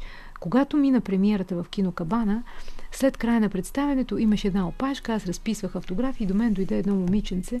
Беше вече станало късно, някъде около 10.30, но аз видях, че очите й блестяха и тя ми каза, аз загубих дете. Но знаете ли, днес сутринта разбрах, че съм бременна. И не съм казала на никого. Нито на майка ми, нито на мъжа ми, нито на никой. Просто исках да дойда и да ви го кажа на вас, защото си мисля, че когато го кажа на вас и когато докосна тази книга, всичко този път ще е наред. И аз пак се разплаках. И пак си казах, каква, коя съм аз, за, за да може да докосна хората по този начин. Но от друга страна, благодарих на Бога за шанса да служа на хората, защото наистина го вярвам. Ние сме тук, за да служим. И всъщност това да служиш на хората е истинската привилегия. Привилегията е не да печелиш награди. Да, аз съм печелила толкова с награди. Не ми е това моята награда. Моята награда са ми ето тези две случки. Някой умира и ти правиш нещо, което те докосва и сълзите са по-малко. Някой идва да ти каже, че е бременен и дори преди мъжа, му, мъжа или майка и да се разбрали. И тогава разбрах, че си струва този градеж, който никога не става и така за изведнъж, както Уди Алън веднъж казва, отнеме цял живот, за да стане популярен само за една нощ. Но нищо не става само за една нощ, нито осъзнаването, че болката е нещо градивно, нито откровения като тези на хората, за които аз разказвам.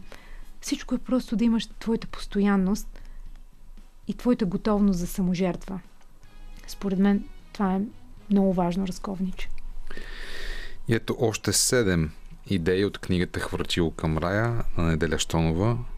Не се сърди за щяло и нещяло, човече. Да. Приемай и не съди. Учи, лети, твори. Събирай мъдрост. Бъди войн на светлината и вярвай в нея. Бъди добър. Бъди любов. Разбира се, ти си формулирала всичките тези послания на базата на всичко, което си направила, но всъщност... И всичко, преживяла. Всичко това е, как да кажа, лесно е да се напише от човек като теб, който е преживял тези всичките неща, но е трудно да се изпълни. Ами, понеже ти, по ня... на ти сме и ти по някакъв много странен начин ме предразполагаш, пак ще ти разкажа нещо, което никога не съм разказвала, макар че аз съм го написала в книгата. Да. По повод на заключението ти, че е лесно да се каже, а е трудно да се изпълни. Аз дойдох в BTV 2010 година, когато предаването, което правех преди, преди лекарствата, нали, спечели този конкурс в Стокхолм. И когато аз се прибирам в България, аз се прибирам с журито, международно жури, то е международен експертен панел, всеки от тях си чете мотивите защо присъжда тази награда. Те ми дават а, една статуетка на древноегипетския бог на плодородието Апис.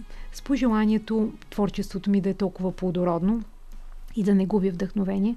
И аз се прибирам, отивам в старата ми телевизия и се обаждам на моя шеф и му казвам, ей, български филм става номер едно в света и то действително така го пише. И аз един ден си казвам, ще го показвам това на внуците ми, дай Боже. И тогава моя шеф ми каза, окей, понеделник всички среща в Ньюзрума. И аз си мислех, че може би той ще ни събере на пресконференция, че ще поканим медии, че ще обсъждаме, защото наистина български филм беше станал номер едно. Той ни събра и каза, Тони, моят режисьор на полут, уволнен си. Пламен Владков, моят оператор, на който му оставаха две години до пенсия. Уволнен си. А ти неделя от днес, аз си пазя фиша до ден днешен, си на минималната работна заплата 240 лева. Това нещо ми се е случило. И аз в първи момент ми дойде да се разплача, но не исках да плача в нюзрума и се прибрах вкъщи – и това мъжа ми каза, виж, това е доста унизително и това е опит за извиване на ръцете и просто си тръгни с достоинство. Казвам това само като подкрепление на примерите Бъди войн на светлината. И на мен ми беше ня... много трудно да продължа да правя предаването, защото нямах оператор, нямаше с кой да... Беше много трудно да се изработи технически предаването. Но аз си затворих очите и си казах, аз обичам ли това, което правя? Обичам го. Имам ли какво да дам на света? Имам. Достатъчно е. И тогава се върна и мисля, че за тези 7 месеца, в тези трудни условия, направих едни от най-хубавите си предавания и ефири. И тогава ми се обадих от BTV и казаха, а, ти а, ела тук на конкурс при нас с концепция и всъщност аз така 2010 година отидох, попаднах в BTV. Но това е идеята, че ако аз имах его, което каз... реши да се тръжка, да настоява, защото егото обикновено а, прави големи проблеми. Егото винаги иска да е право, то настоява, то се бори за правдивост, то е едно, едно единствено. Ако аз имах его, можех да кажа, окей, аз не заслужавам това. И просто да се фръцна и да си тръгна. Но според мен, ако наистина обичаш това, което правиш, егото просто се изпарява и ти оставаш по чистата любов, онази, която като жарава а, е в сърцето ти. И с нея можеш да преодолееш наистина всичко. Времето ни почти свърши, за огромно съжаление. Нека да обобщим накрая. Осъзнаване на факта, че моето здраве и моята биологична стойност са най-важното нещо на света. Да развиваме ума, невропластичността е за цял живот. Емоционалната интелигентност също е важна. Но преди всичко, за да бъдем щастливи, е необходимо да се свързваме качествено с другите, като им помагаме. Някакси това са някои от основните послания, които аз успях отново да интегрирам в сърцето си след нашия разговор днес и след като четох много от книгата Хвърчил към рая, какво още не казахме, пък е хубаво в тази една минута, в която остава да кажем. Благодаря ти за прекрасния начин, по който води, изведе и построи това предаване. Действително се чувствах прекрасно с теб. Какво друго да кажем? Поне и си говорим за книги. Уилям Фокнер. Пулицер, Нобелов лауреат. Колко награди. И какво казва той? Винаги опитвай да се целиш една идея по-високо, отколкото ти си. Винаги опитвай да се движиш една идея по спиралката, по кръгчето нагоре и не се състезавай със своите предшественици или със своите съвременници. Състезавай се с себе си. Нека ти днес да си 1% по-добър от ти вчера. Аз не съм привърженик на м- революционните промени, драстично отслабване, драстично гладуване, драстичните неща. Мисля, човешкият мозък е устроен да се развива линеарно, обаче може да се развива и експоненциално. И точно това е идеята, че след определен брой критични натрупвания, тази невропластичност те кара да се развиваш експоненциално.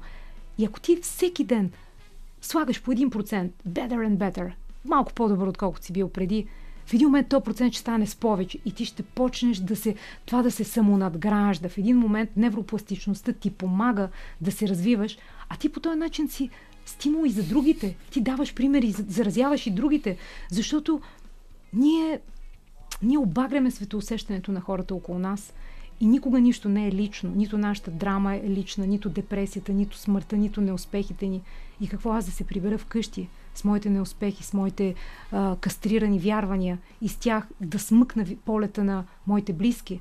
Ние сме отговорни към хората около нас. Дори и смъртта, това си позволиш да умреш преждевременно, е безотговорност към хората, които ще страдат. Доктор Неделя Штонова, много ви благодаря. Останете с късното шоу и след 10 часа ще си говорим за съвременно изкуство. –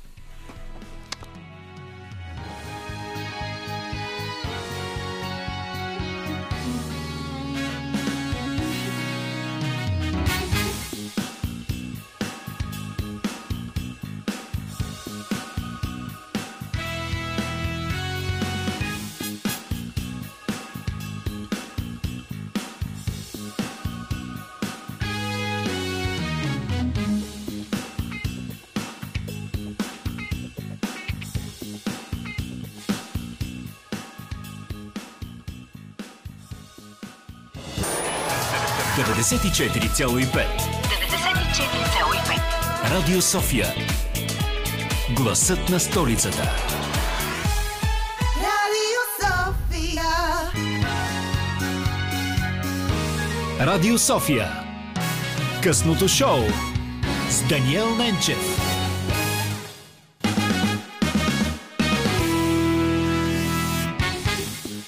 Това е късното шоу. Аз съм Даниел Ненчев. А в студиото на късното шоу по Радио София вече са две изключителни момичета. Стевка Цанева от Гьоте институт и Весела Ножарова, кураторка, изкуствоведка. За да си говорим за съвременно изкуство, много се радвам, че сте тук. Не мога да изразя радостта си с думи дори. Аз може ли да кажа аз пък защо се радвам? Кажи.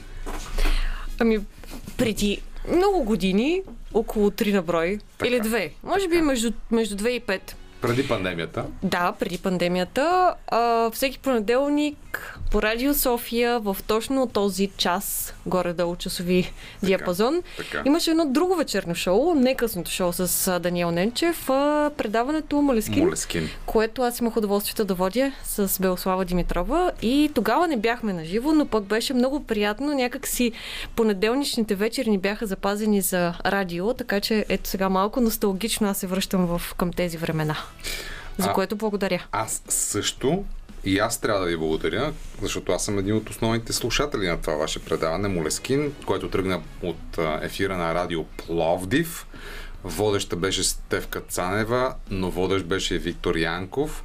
Предаването всъщност представяше културни портрети на приятни и интересни съвременни млади хора през техните любими парчета, през любимата им музика. Така че ето сега аз в национален ефир, в, по БНР, в същото това радио. Искам и аз да ти благодаря.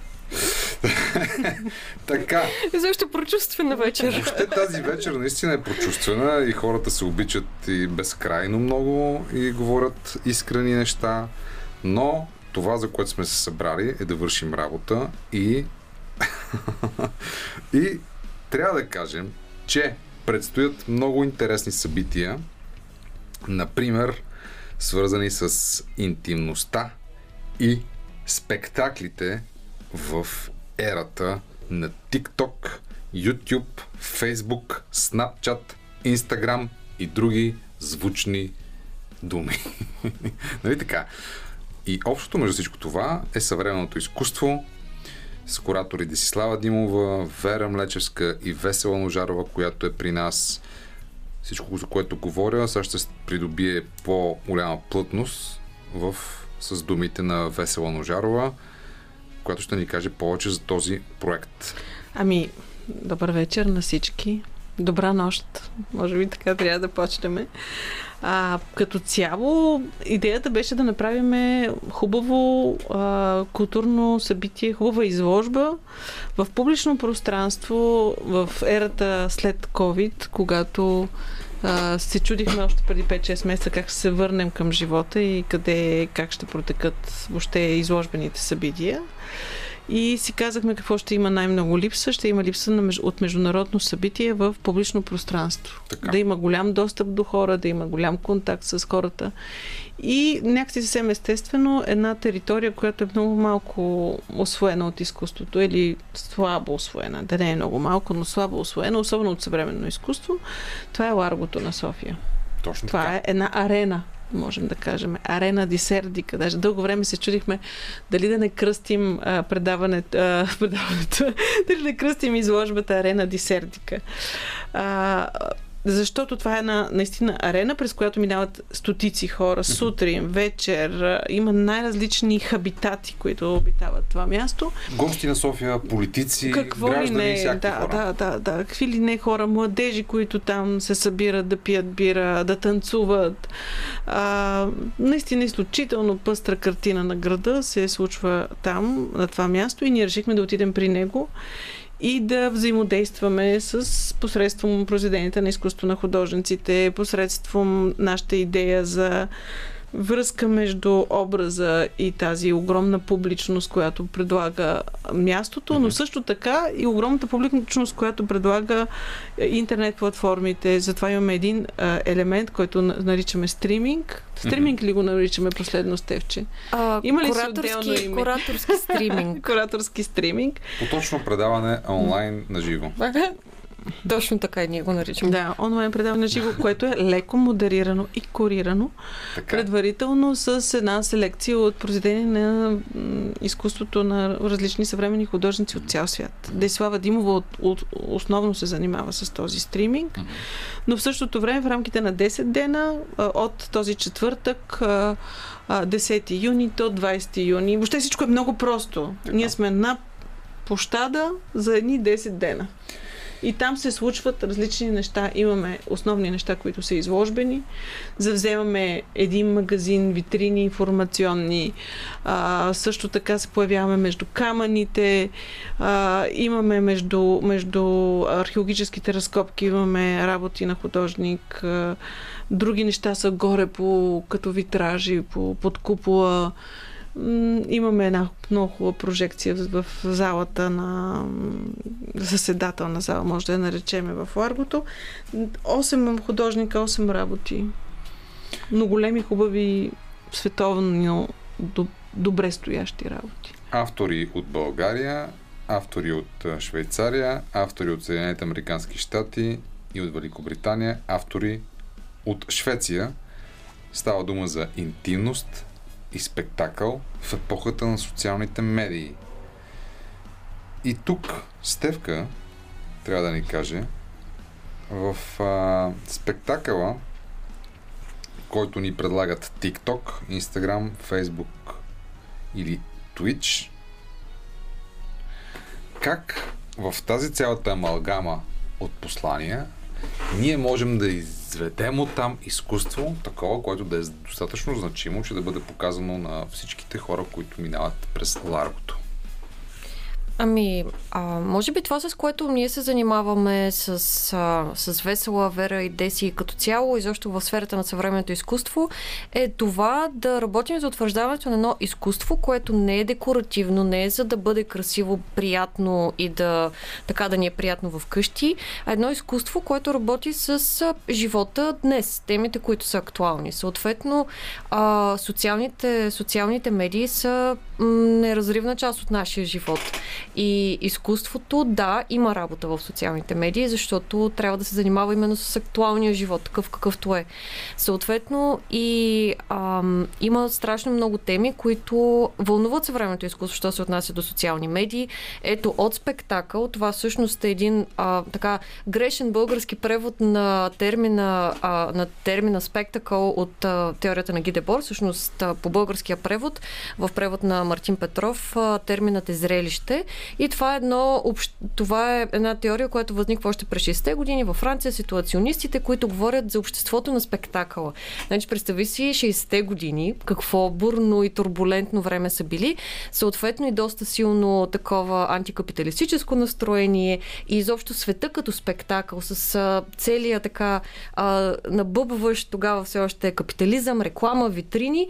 И ние сега в момента се намираме нали, няколко десетилетия по-късно. И какво се е случило с това общество на спектакъла. Ами ако погледнем към, а, ако погледнем към Facebook или към TikTok или към Instagram, оказва се, че ние продължаваме да бъдем много вътре в този спектакъл и да наблюдаваме живота си обикновено обаче от екраните като едно а, много пошло зрелище. А, така че има много тема, много така хляб за размисъл. Изложбата обаче по никакъв начин не, а, не от не съди, не критикува, а по-скоро изследва, изследва точно ам, такива аспекти като зрелището, но в същото време зрелището в едно време, когато трябваше да се върнем в къщите си, да си бъдем сами със себе си, а, изобщо интимността и какво, какво е днес витрината. Това съкровено пространство за рекламна площ. И в същото време го има и аспекта на културното наследство. Защото ние всичките тези теми за TikTok и, а, и Instagram и всички социални медии ги вкарваме именно на мястото, което се възприема като история, като непоклатимо и устойчиво минало и в същото време мимолетността на а, те модерните в момента рилове в а, Instagram или в TikTok Така че има много какво да се мисли по тези неща и се опитваме изобщо да вкараме изкуство там, където, съвременното изкуство там, където а, не го възприемаме традиционно. Затова, примерно, този въпросен кураторски стрим няма да бъде само в Facebook и в YouTube, ще бъде и в Twitch, в а, тази платформа, която е предимно за геймари. Така че а, така, хардкор геймарите, които са свикнали да гледат лайв игри в а, Twitch, ето сега ще могат да попаднат и на един по-странен стрим, а именно стрима а, нейните а, лид съкровени, акуратни мисли както каза и Весела, а, една онлайн програма, която е много специална, защото тя ще върви като геймърски стриминг, като, ако щеше, дори като хиляда и едно желание на Какалара. Едни няколко часа. Между другото. Да, ето съдба. Милион, милион, милион. Къде отидоха? Да, да, всъщност, наистина, до някаква степен това беше някакъв вид вдъхновение за, за концепцията на този стриминг, да вървят едни няколко часа, в които има много разнообразно съдържание, филми, а, включвания на живо ще има също така от Ларгото, където София Гранчарова ще направи един забележителен перформанс. И така. Страхотно. Разбира се, обаче, а, това, което ми стана интересно е, че казваш, че всъщност цялата тази задача не залага толкова на красотата, т.е. на естетиката, а по-скоро на функцията, която съвременното изкуство има. Въпросът е, може ли едно изкуство все пак да носи естетическа наслада, да бъде това, което в общо приятия смисъл наричаме красиво и то също да върши функцията, за която е предназначено, именно да рефлектира спрямо някакви съвремени въпроси, проблеми, така че да променя хората. И голяма част от нещата, които ние ще покажем, са доста красиви. Струва ми се. А, до голяма част от нещата разчитат и на това специфично влизане в конкретното пространство, което е много сложно, разнообразно. Разчитат и на една специфична естетика, която бих нарекла много висока и много така добре, добре направени работи са. Да, да, Така че при всички случаи са, да. А, да даваме ли конкретни Трейси? Снелинг, например. А, Трейси Снелинг, да. Трейси Снелинг а, Американска художничка. преди няколко години получава, а, получава комишън, т.е. и възлагат да направи работа по поръчка за офисите на а, Фейсбук. И ето, след това участва на Венецианското биенале нейните рабо... на, през 2019 година, когато нейните работи са представени в Арсенале. И сега тя пристига в София, вече от две, от две седмици в София и ще направи съвсем нова работа, която е вдъхновена изцяло от града, от архитектурата и изобщо от живота на София, тъй като тя прави едни изключително красиви и много детайлни а, макети на фасади на сгради, които си изглеждат наистина като блокчета с прозорчета, в които може да надникнеш изобщо в нечи живот, нечи свят, не- нечи град. И ето в момента това ще бъде София с новата й работа, направена тук и за София. Ето, по този начин всъщност се обиграва това понятие интимност и зрелище в а, публично и в частно. Можем да си ги разделим кураторите. Кой е за зрелището, кой е за интимността. А, да, ако минете след 10 през Ларгото, ще можете да се насладите и вие, уважаеми слушатели, да се замислите, да бъдете предизвикани, също така да общувате с съвременното изкуство. Останете, ние ще продължим този разговор, но все пак, понеже господата Васил Сергеев и Петър Желев днес имат по-малко работа от обикновено, не ни пускат толкова музика, но имаме наистина страхотни събеседници днес пак и обикновено в късното шоу по Радио София. Сега ще ви дадем възможност и вие да си изявите, да ни пуснете някоя песен, след което ще продължим с барборенето, но то е смислено. Ще поставим въпроса, може ли изкуственият интелект да създава изкуство. Ще запитаме нашите страхотни събеседнички дали и как се създава стойност чрез съвременно изкуство днес, само след малко музика.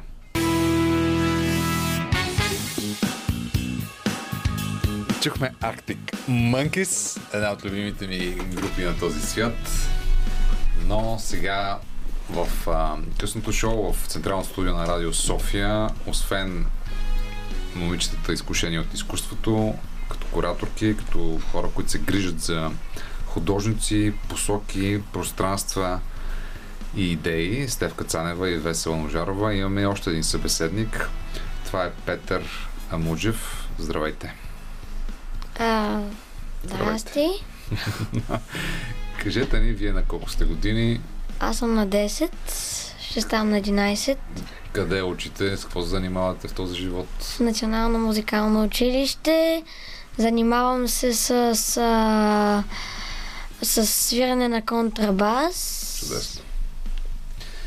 Има едно превъзходно представление, което ще можете да гледате като пораснете малко. Казва се контрабасът с господин Вайо Ганев в Народния театър Иван Вазов, но преди да стигнем до него, кажете ни според вас защо ни е изкуството. Еми, изкуството е като музиката, за да, за да, се, за да изразиш нещо, което го изразяваш по особен начин. По особен начин, в какви ситуации на вас ви харесва това, което някой друг е изразил по особен начин? Еми, като скулптурата, ам, чувството, ко- по което а, изразява човекът, когато прави скулптурата. Да, добре. А вие като зрител на това нещо? Пример, Еми- Дайте ни примери за неща, които ви харесват в изкуството. Скулптура, музика, кино, театър. Еми, театър, киното и а, скулпторите са ми така да, лю- любими. И а, и а, скуп, а, още едно, което не знам дали е точно изкуство, но някои картини. Мгм. Например, какви? На кой художник? Еми, на? Леонардо да Винчи, да На кажем. Леонардо да нали? Винчи. Добре, супер. Значи имаме общи интереси. Вече имаме общи поводи за разговор.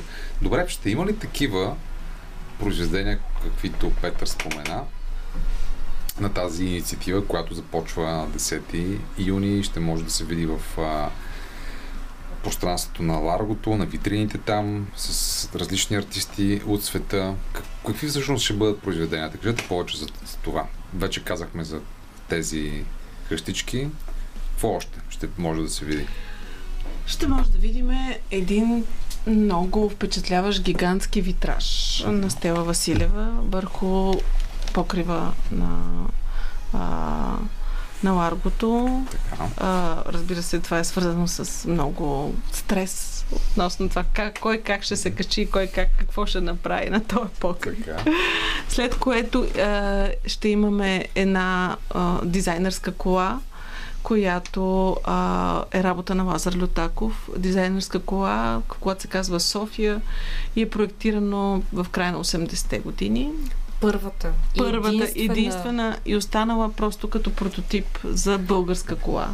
Добре. Спортна, Страхотно. а, която също е втори голям стрес за вкарването и Да. изкарването и а, ще, имаме, а, ще имаме работа на Сашо Стоицов сред а, развалините.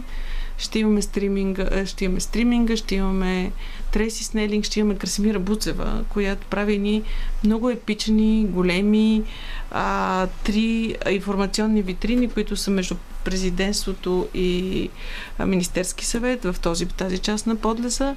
Витрините са информационни за музея на София, но те бяха така мили да ни дадат тези пространства и тя ще направи един странен а, псевдоисторически колаж, разсъждения върху а, историята на града и третирането е като археология.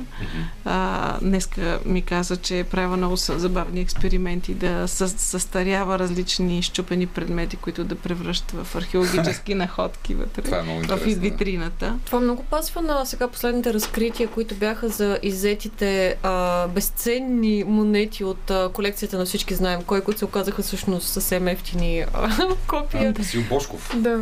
Така. С, копия са били. Ами май са, Да, да, били са, сувенири. Те са, дори не са били копия, били са сувенири, на които си пише банки, от другата страна има портрет на друг човек, който няма да назоваваме. Изобщо. А, на. Бойко Борисов. Да. той ходи. Разпознава. Да. София Art Projects.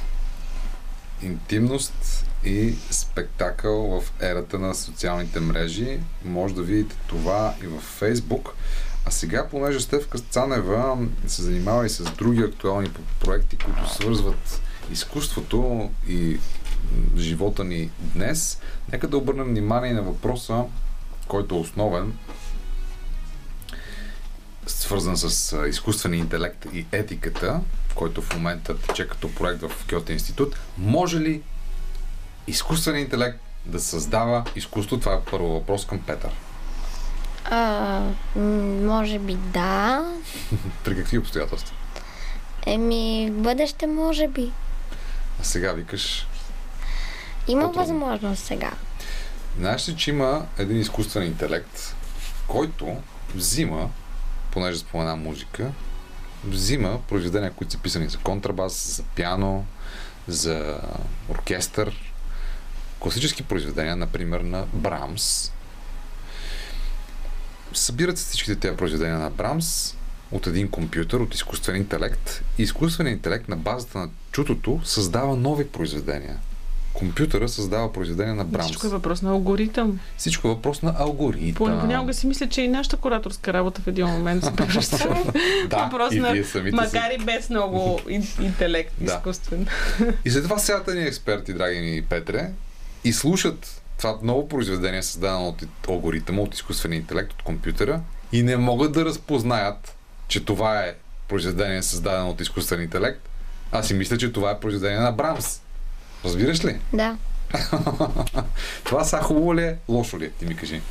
Еми, лошо е, защото не могат да разберат, т.е. създават музика, която не е толкова... не се разпознава някак. Да, и не е истинска, Няма може би. Не е стойност. истинска. може. Няма стойност, ама са, ето пък Стевка мисли друго, може би. Има ли стойност произведение, което е създадено от компютър? Аз може би, не че искам да си говоря това, което си искам и да не ти отговоря на въпрос, ще отговоря, но просто да се върна една крачка назад и да кажа всъщност формалния повод а, да говорим за, и за изложбата София Art Projects а, и за изложбата, която ще представя след малко на Обена Байва, е много проста и причина, връзката между тях е именно датата 10, 10 юни. И може би сега е момента така някакси да проявим едно общностно чувство и да изрекламираме всичко, което ще се случва на 10 юни, защото а, 10, на 10 юни, този четвъртък, София съвсем спонтанно и без никой да го очаквал или планирал, ще се превърне в а, една кипяща от съвременно изкуство така, Столица. столица метропол. А, освен откриването на София Art Projects и първото издание с изложбата Интимно си спектакъл в ерата на социалните медии, ще има откриване на изложбата Територии на доверие в Геото институт на Обена Баева. Също така има откриване на Светлана Мирчева в Самси. Да. Има също така откриване в, а, в галерия Интро. А, и на още, още някъде имаше откривания. Като цяло тази седмица има страшно много събития, така че моя личен нощен, полунощен апел към слушателите е да се поинтересуват, да походят, да поразгледат, защото София днес сетне започва отново да ври от културно съдържание, хора и защо позитивна и готина енергия. Ако трябва да се върнем на темата за изкуствения интелект, Повечето разбира Да. се, вакцинирани от тези хора, които Да, да, естествено, тези да. събития. Разбира Да, се. да, да. нали? ам, Но не се допускат невакцинирани. А, допуска... да се върнем на изкуствения Няма интелект. да стане. Да, няма да стане. Темата за изкуствения интелект е много интересна и нас от Геото институт ни занимава и ще продължи да ни занимава в следващите години. Между другото, буквално преди, до, преди около час, час и половина, аз бях и с а, а, двамата артисти, а, Даниел Салай, Салай от а, Унгария и Тобиас а, Цимър от а, Германия. Двама съвсем млади артисти, които се занимават изцяло единствено с изкуствен интелект. Тоест, това е фокуса на тяхната, не единствено, но това е фокуса на тяхната артистична практика. И те са в София за едномесечен престой и ще изследват именно различни теми, свързани с изкуствения интелект, изкуството като цяло, етиката и така нататък. А, в четвъртък, пак на 10, пък откриваме изложбата Територии на доверие на Обена Баева, която е, а, може би, така една от най-значимите български художнички, що се отнася до дигитални изкуства, нови технологии и тя от и може би аз не се сещам за друг български художник, който наистина толкова задълбочено а, и устойчиво да се занимава с темата за изкуствения интелект. А, има и доста сериозен опит а, международен. Изложбата, която ще представи при нас, интересното е, че за първи път най-сетне ще разпрострем, разпрострем изложбата не само в галерията на Геото институт, но и в двора, а и в а, така а, дебрите на интернет пространството. Изложбата е с а, а, изкуство с инструкции. Тоест, това се заражда още през 60-те години когато а, в, а, така, в, а, в а, тези изключително интересни времена след Втората световна война в Нью Йорк се заражда този тип изкуство, който се базира не на един художник, гений, който създава определена творба, а на един художник гений, който не създава творба, а създава инструкции, които публиката Публиката, да. сама да направи. И, въпро... и въпросите са много. Човек, публиката ще се довери ли на автора? Ще изпълни ли тези инструкции? Когато ги изпълни, това автоматично ли е произведение на изкуството? И всички тези интересни въпроси се прехвърлят в днешно време през 2021, само дето инструкциите не идват от Solid, примерно, а идват от а, изкуствен интелект. И отново, и отново се връщаме към този въпрос, който задава а, този вид изкуство, а именно ще се доверим ли ние като публика, за да свършим това, което ни казват и ако го свършим, с какво ще бъдем възнаградени? Това, което ще направим, ще бъде ли изкуство, което да отнесем със себе си и това прави ли ни художници? И ако трябва още една историческа последна препратка да направя, това би ли означало, че тогава всички ние, всички хора сме артисти? Както е попитал великия Йозеф Бойс, чието 100 годишен юбилей честваме тази година. Не. Хората се чудят толкова много, разсъждат, ти казваш просто не. Точно така. А, но ще продължим този безкрайно интересен разговор. Това е, разбира се, моето мнение, но надявам се да бъда опроверган или поне да бъде опитано да бъде опроверган. Само след една песен време се връщаме с а, въпросът може ли изкуственият интелект да създава изкуство? Останете с нас.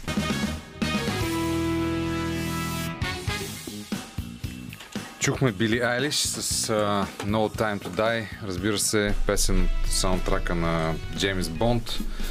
Това беше момичето, което а, наподобява Вики, която пратихме на Евровизия, нали? Или аз се бъркам нещо. Не подобява. Това разбира се е предизвикателство към нашите слушатели. Аз не съм музикален експерт, от, за разлика от Петър, който е при нас в студиото. Какво ти наричаш хубава музика? Дай ни примери. Джаз, Така, рок, рок. Дай примери за джаз и рок. Например, рок какво? а, Back in Black, DC-DC, М, Много добре. Споделям. Друго? джаз, м- не знам точно кой Да. от всички. Джаза не е толкова персони- персонифициран Да. с такива популярни личности, например рока, виж, ACDC или пък Rolling Stones, не знам дали харесваш. Да, Добре. Какво друго? Queen, Ar- Arctic Monkeys е Queen, супер. Queen са ми много любима група. Имат едно парче Radio Gaga. Слушал ли си го? да. Девиза на как, химна на радиоводещите. Да, абсолютно. Професионалното парче на радиоводещи. Абсолютно, много яко. Добре, в студиото на късното шоу по Радио София сме с, е, освен с Петър, който е контрабасист и музикален експерт и човек, който разбира от изкуство, с Весела Ножарова и Стевка Цанева, две изключително умеятни и работоспособни вълшебници, които се грижат за съвременното изкуство. За... Преди да прекъснем с песента на Били Айриш, зададохме много важен екзистенциален, екзистенциален въпрос, даже два. Първият, може ли изкуственият интелект да създава изкуство? И другият, може ли всеки да бъде артист? Може ли всеки да бъде артист? Стига да знае, че е артист. Стига да, стига, Всеки стига да знае. артист, какво беше? Всеки артист, само художниците го знаят, че са че това нещо. Всеки артист, само художниците знаят, че са артисти. Ами да. А, Понякога си мисля, че извън нашия свят, в който ние разбираме какво изкуството казва, твърде често, а, никой друг не го разбира това нещо или никой друг не го разпознава. И така понякога се чувстваме самотни, затова е хубаво да излизаме от галериите, където естествено ще, изкуство ще бъде разпознато и ще бъде харесано от кръга хора, които така и така ходят галерии. И да правим експеримента, да излизаме в публична среда и сред хора, които може би в живота си никога не са влизали в музей или в галерия или въобще нямат никаква представа какво виждат, къде го виждат и така. Както ще бъде сега, след Да, 10-ти, Както ще бъде сега. в Имаме Ларгото. така лека, леко опасение, леко притеснение, дали ще бъдем разбрани правилно. Подготвили сме към всяка работа доста подробни етикети с текстове за това, което хората виждат, за, все пак за да ги ориентираме, че това е изкуство, че това е еди кой си художник, че той работи в еди каква си посока. Да отидат да разгледат, да се Да, да, да. Имаме доста активна рекламна кампания с имаме вебсайт, имаме много информация в онлайн, която може да се намери за проекта. Как се казваше вебсайта? Как се казваше вебсайт? sofiaartprojects.com София artprojects.com Сега, това, което много ни се иска, и тук го казвам абсолютно отговорно, въпреки че в момента сме доста шокирани от сложната процедура в, на, на това да, да направиш изкуство в публична среда. Това никак не е проста работа. Има се, иска се много разрешителни. Благодарим за съдейство, разбира се, на Столична община и музея на София, които правят каквото могат по цялата тая верига, за да можем ние да излезем. А, но много ни се иска това събитие да стане ежегодно. Да бъде всяка година по едни 10 дена, много по-наситено, много по-активно, много по а, така м- осъзнато и от нас и от публиката, като нещо, което чакаме да се случи, международно задължително, но да бъде едно, едно ежегодно събитие. София Арт Project има капацитета да бъде ежегодно събитие, така поне ние мислим на този етап и дано ни стигнат силите и дано цялата конюнктура въобще в България по отношение на изкуство в бъдеще е позитивна и ние можем да правим такъв тип събития на публична, в публична среда. Това е много голямо предизвикателство и за нас, за публиката и за институциите, които ни подкрепят, но трябва да кажа, че сме много, много добре подкрепени. Ние сме подкрепени от Министерство на културата, от града, от институциите на града, от а, Американското посолство, с, заради прекрасната художничка, американска художничка, която идва. Въобще има много осъзната подкрепа на този проект и ние сме много впечатлени от това. И разбира се, съпричастността на самите художници. И разбира се, из- изключителния хъс и ентусиазъм, с който художниците се включиха в начинанието. Защото Може то е рисково, нали? Ние сме го правили до сега, не сме работили на това място. Още повече, подобно, подобна експонация на изкуство, там, ларгото е винаги а, криеща рискове. Въпросът ми, пак го задавам и към Стевка Цанева. Може ли всеки да бъде артист? Ами, в годината, когато честваме 100 години от а, рождението на Йозеф Бойс, въпросът е по-релевантен от всякога, защото всъщност Йозеф Бойс казва това нещо. Всеки може да бъде артист. Този, това толкова семпло и все пак толкова често използвано изречение идва точно от него, но това, което той има предвид, казвайки го, е не, че всички ние сме артисти, така или иначе, а че изкуството има място в живота. И съответно, когато има място в живота и когато изкуството е и са нещата от живота, тогава и ние имаме потенциала да се превърнем в артисти. Какво имам предвид? А, социалната, социалната скулптура, за която Йосеф Бойс говори, е именно как изкуството може да променя и да влезе ре- директно в живота.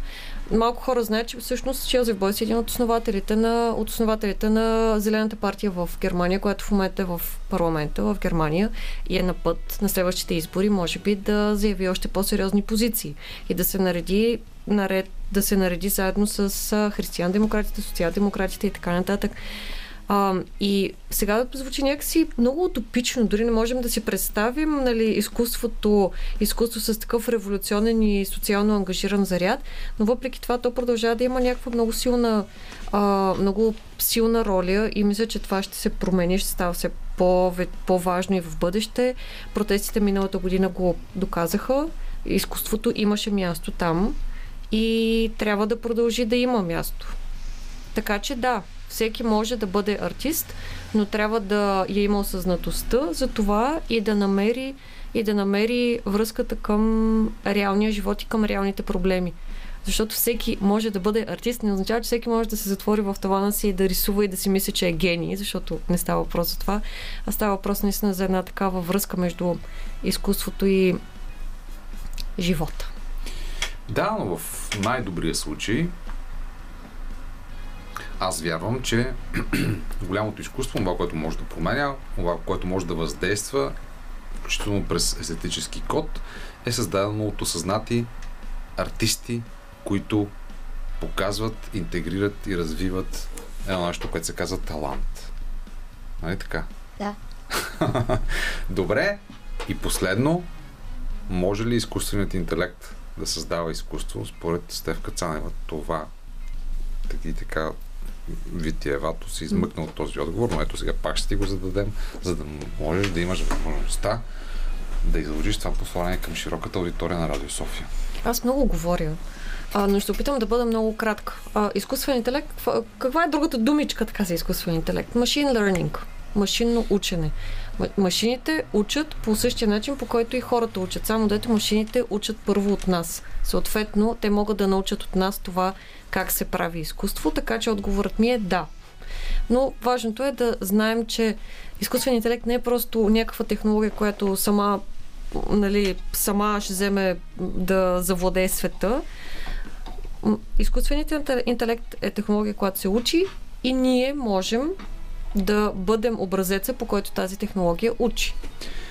Повече по темата може да намерите на сайта на Гьоте Институт, в подкаста на Гьоте Институт, който се казва На една вълна. Най-новото му издание е посветено на изкуствен интелект, на големия С проект на един Гьоте абсолютно Институт. прекрасен водещ.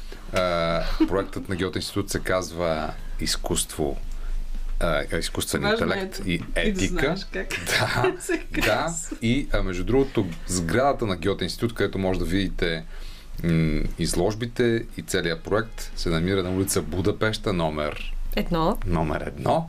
В защото град сме номер едно. в град София, с което ви пожелавам лека нощ, безсмъртие и да живеете в изкуство. Аз, Даниел Ненчев и моите събеседници Петър Амуджев, Весела Ножарова и Стевка Цанева се разделяме с добро с вас и с музика. Лека нощ!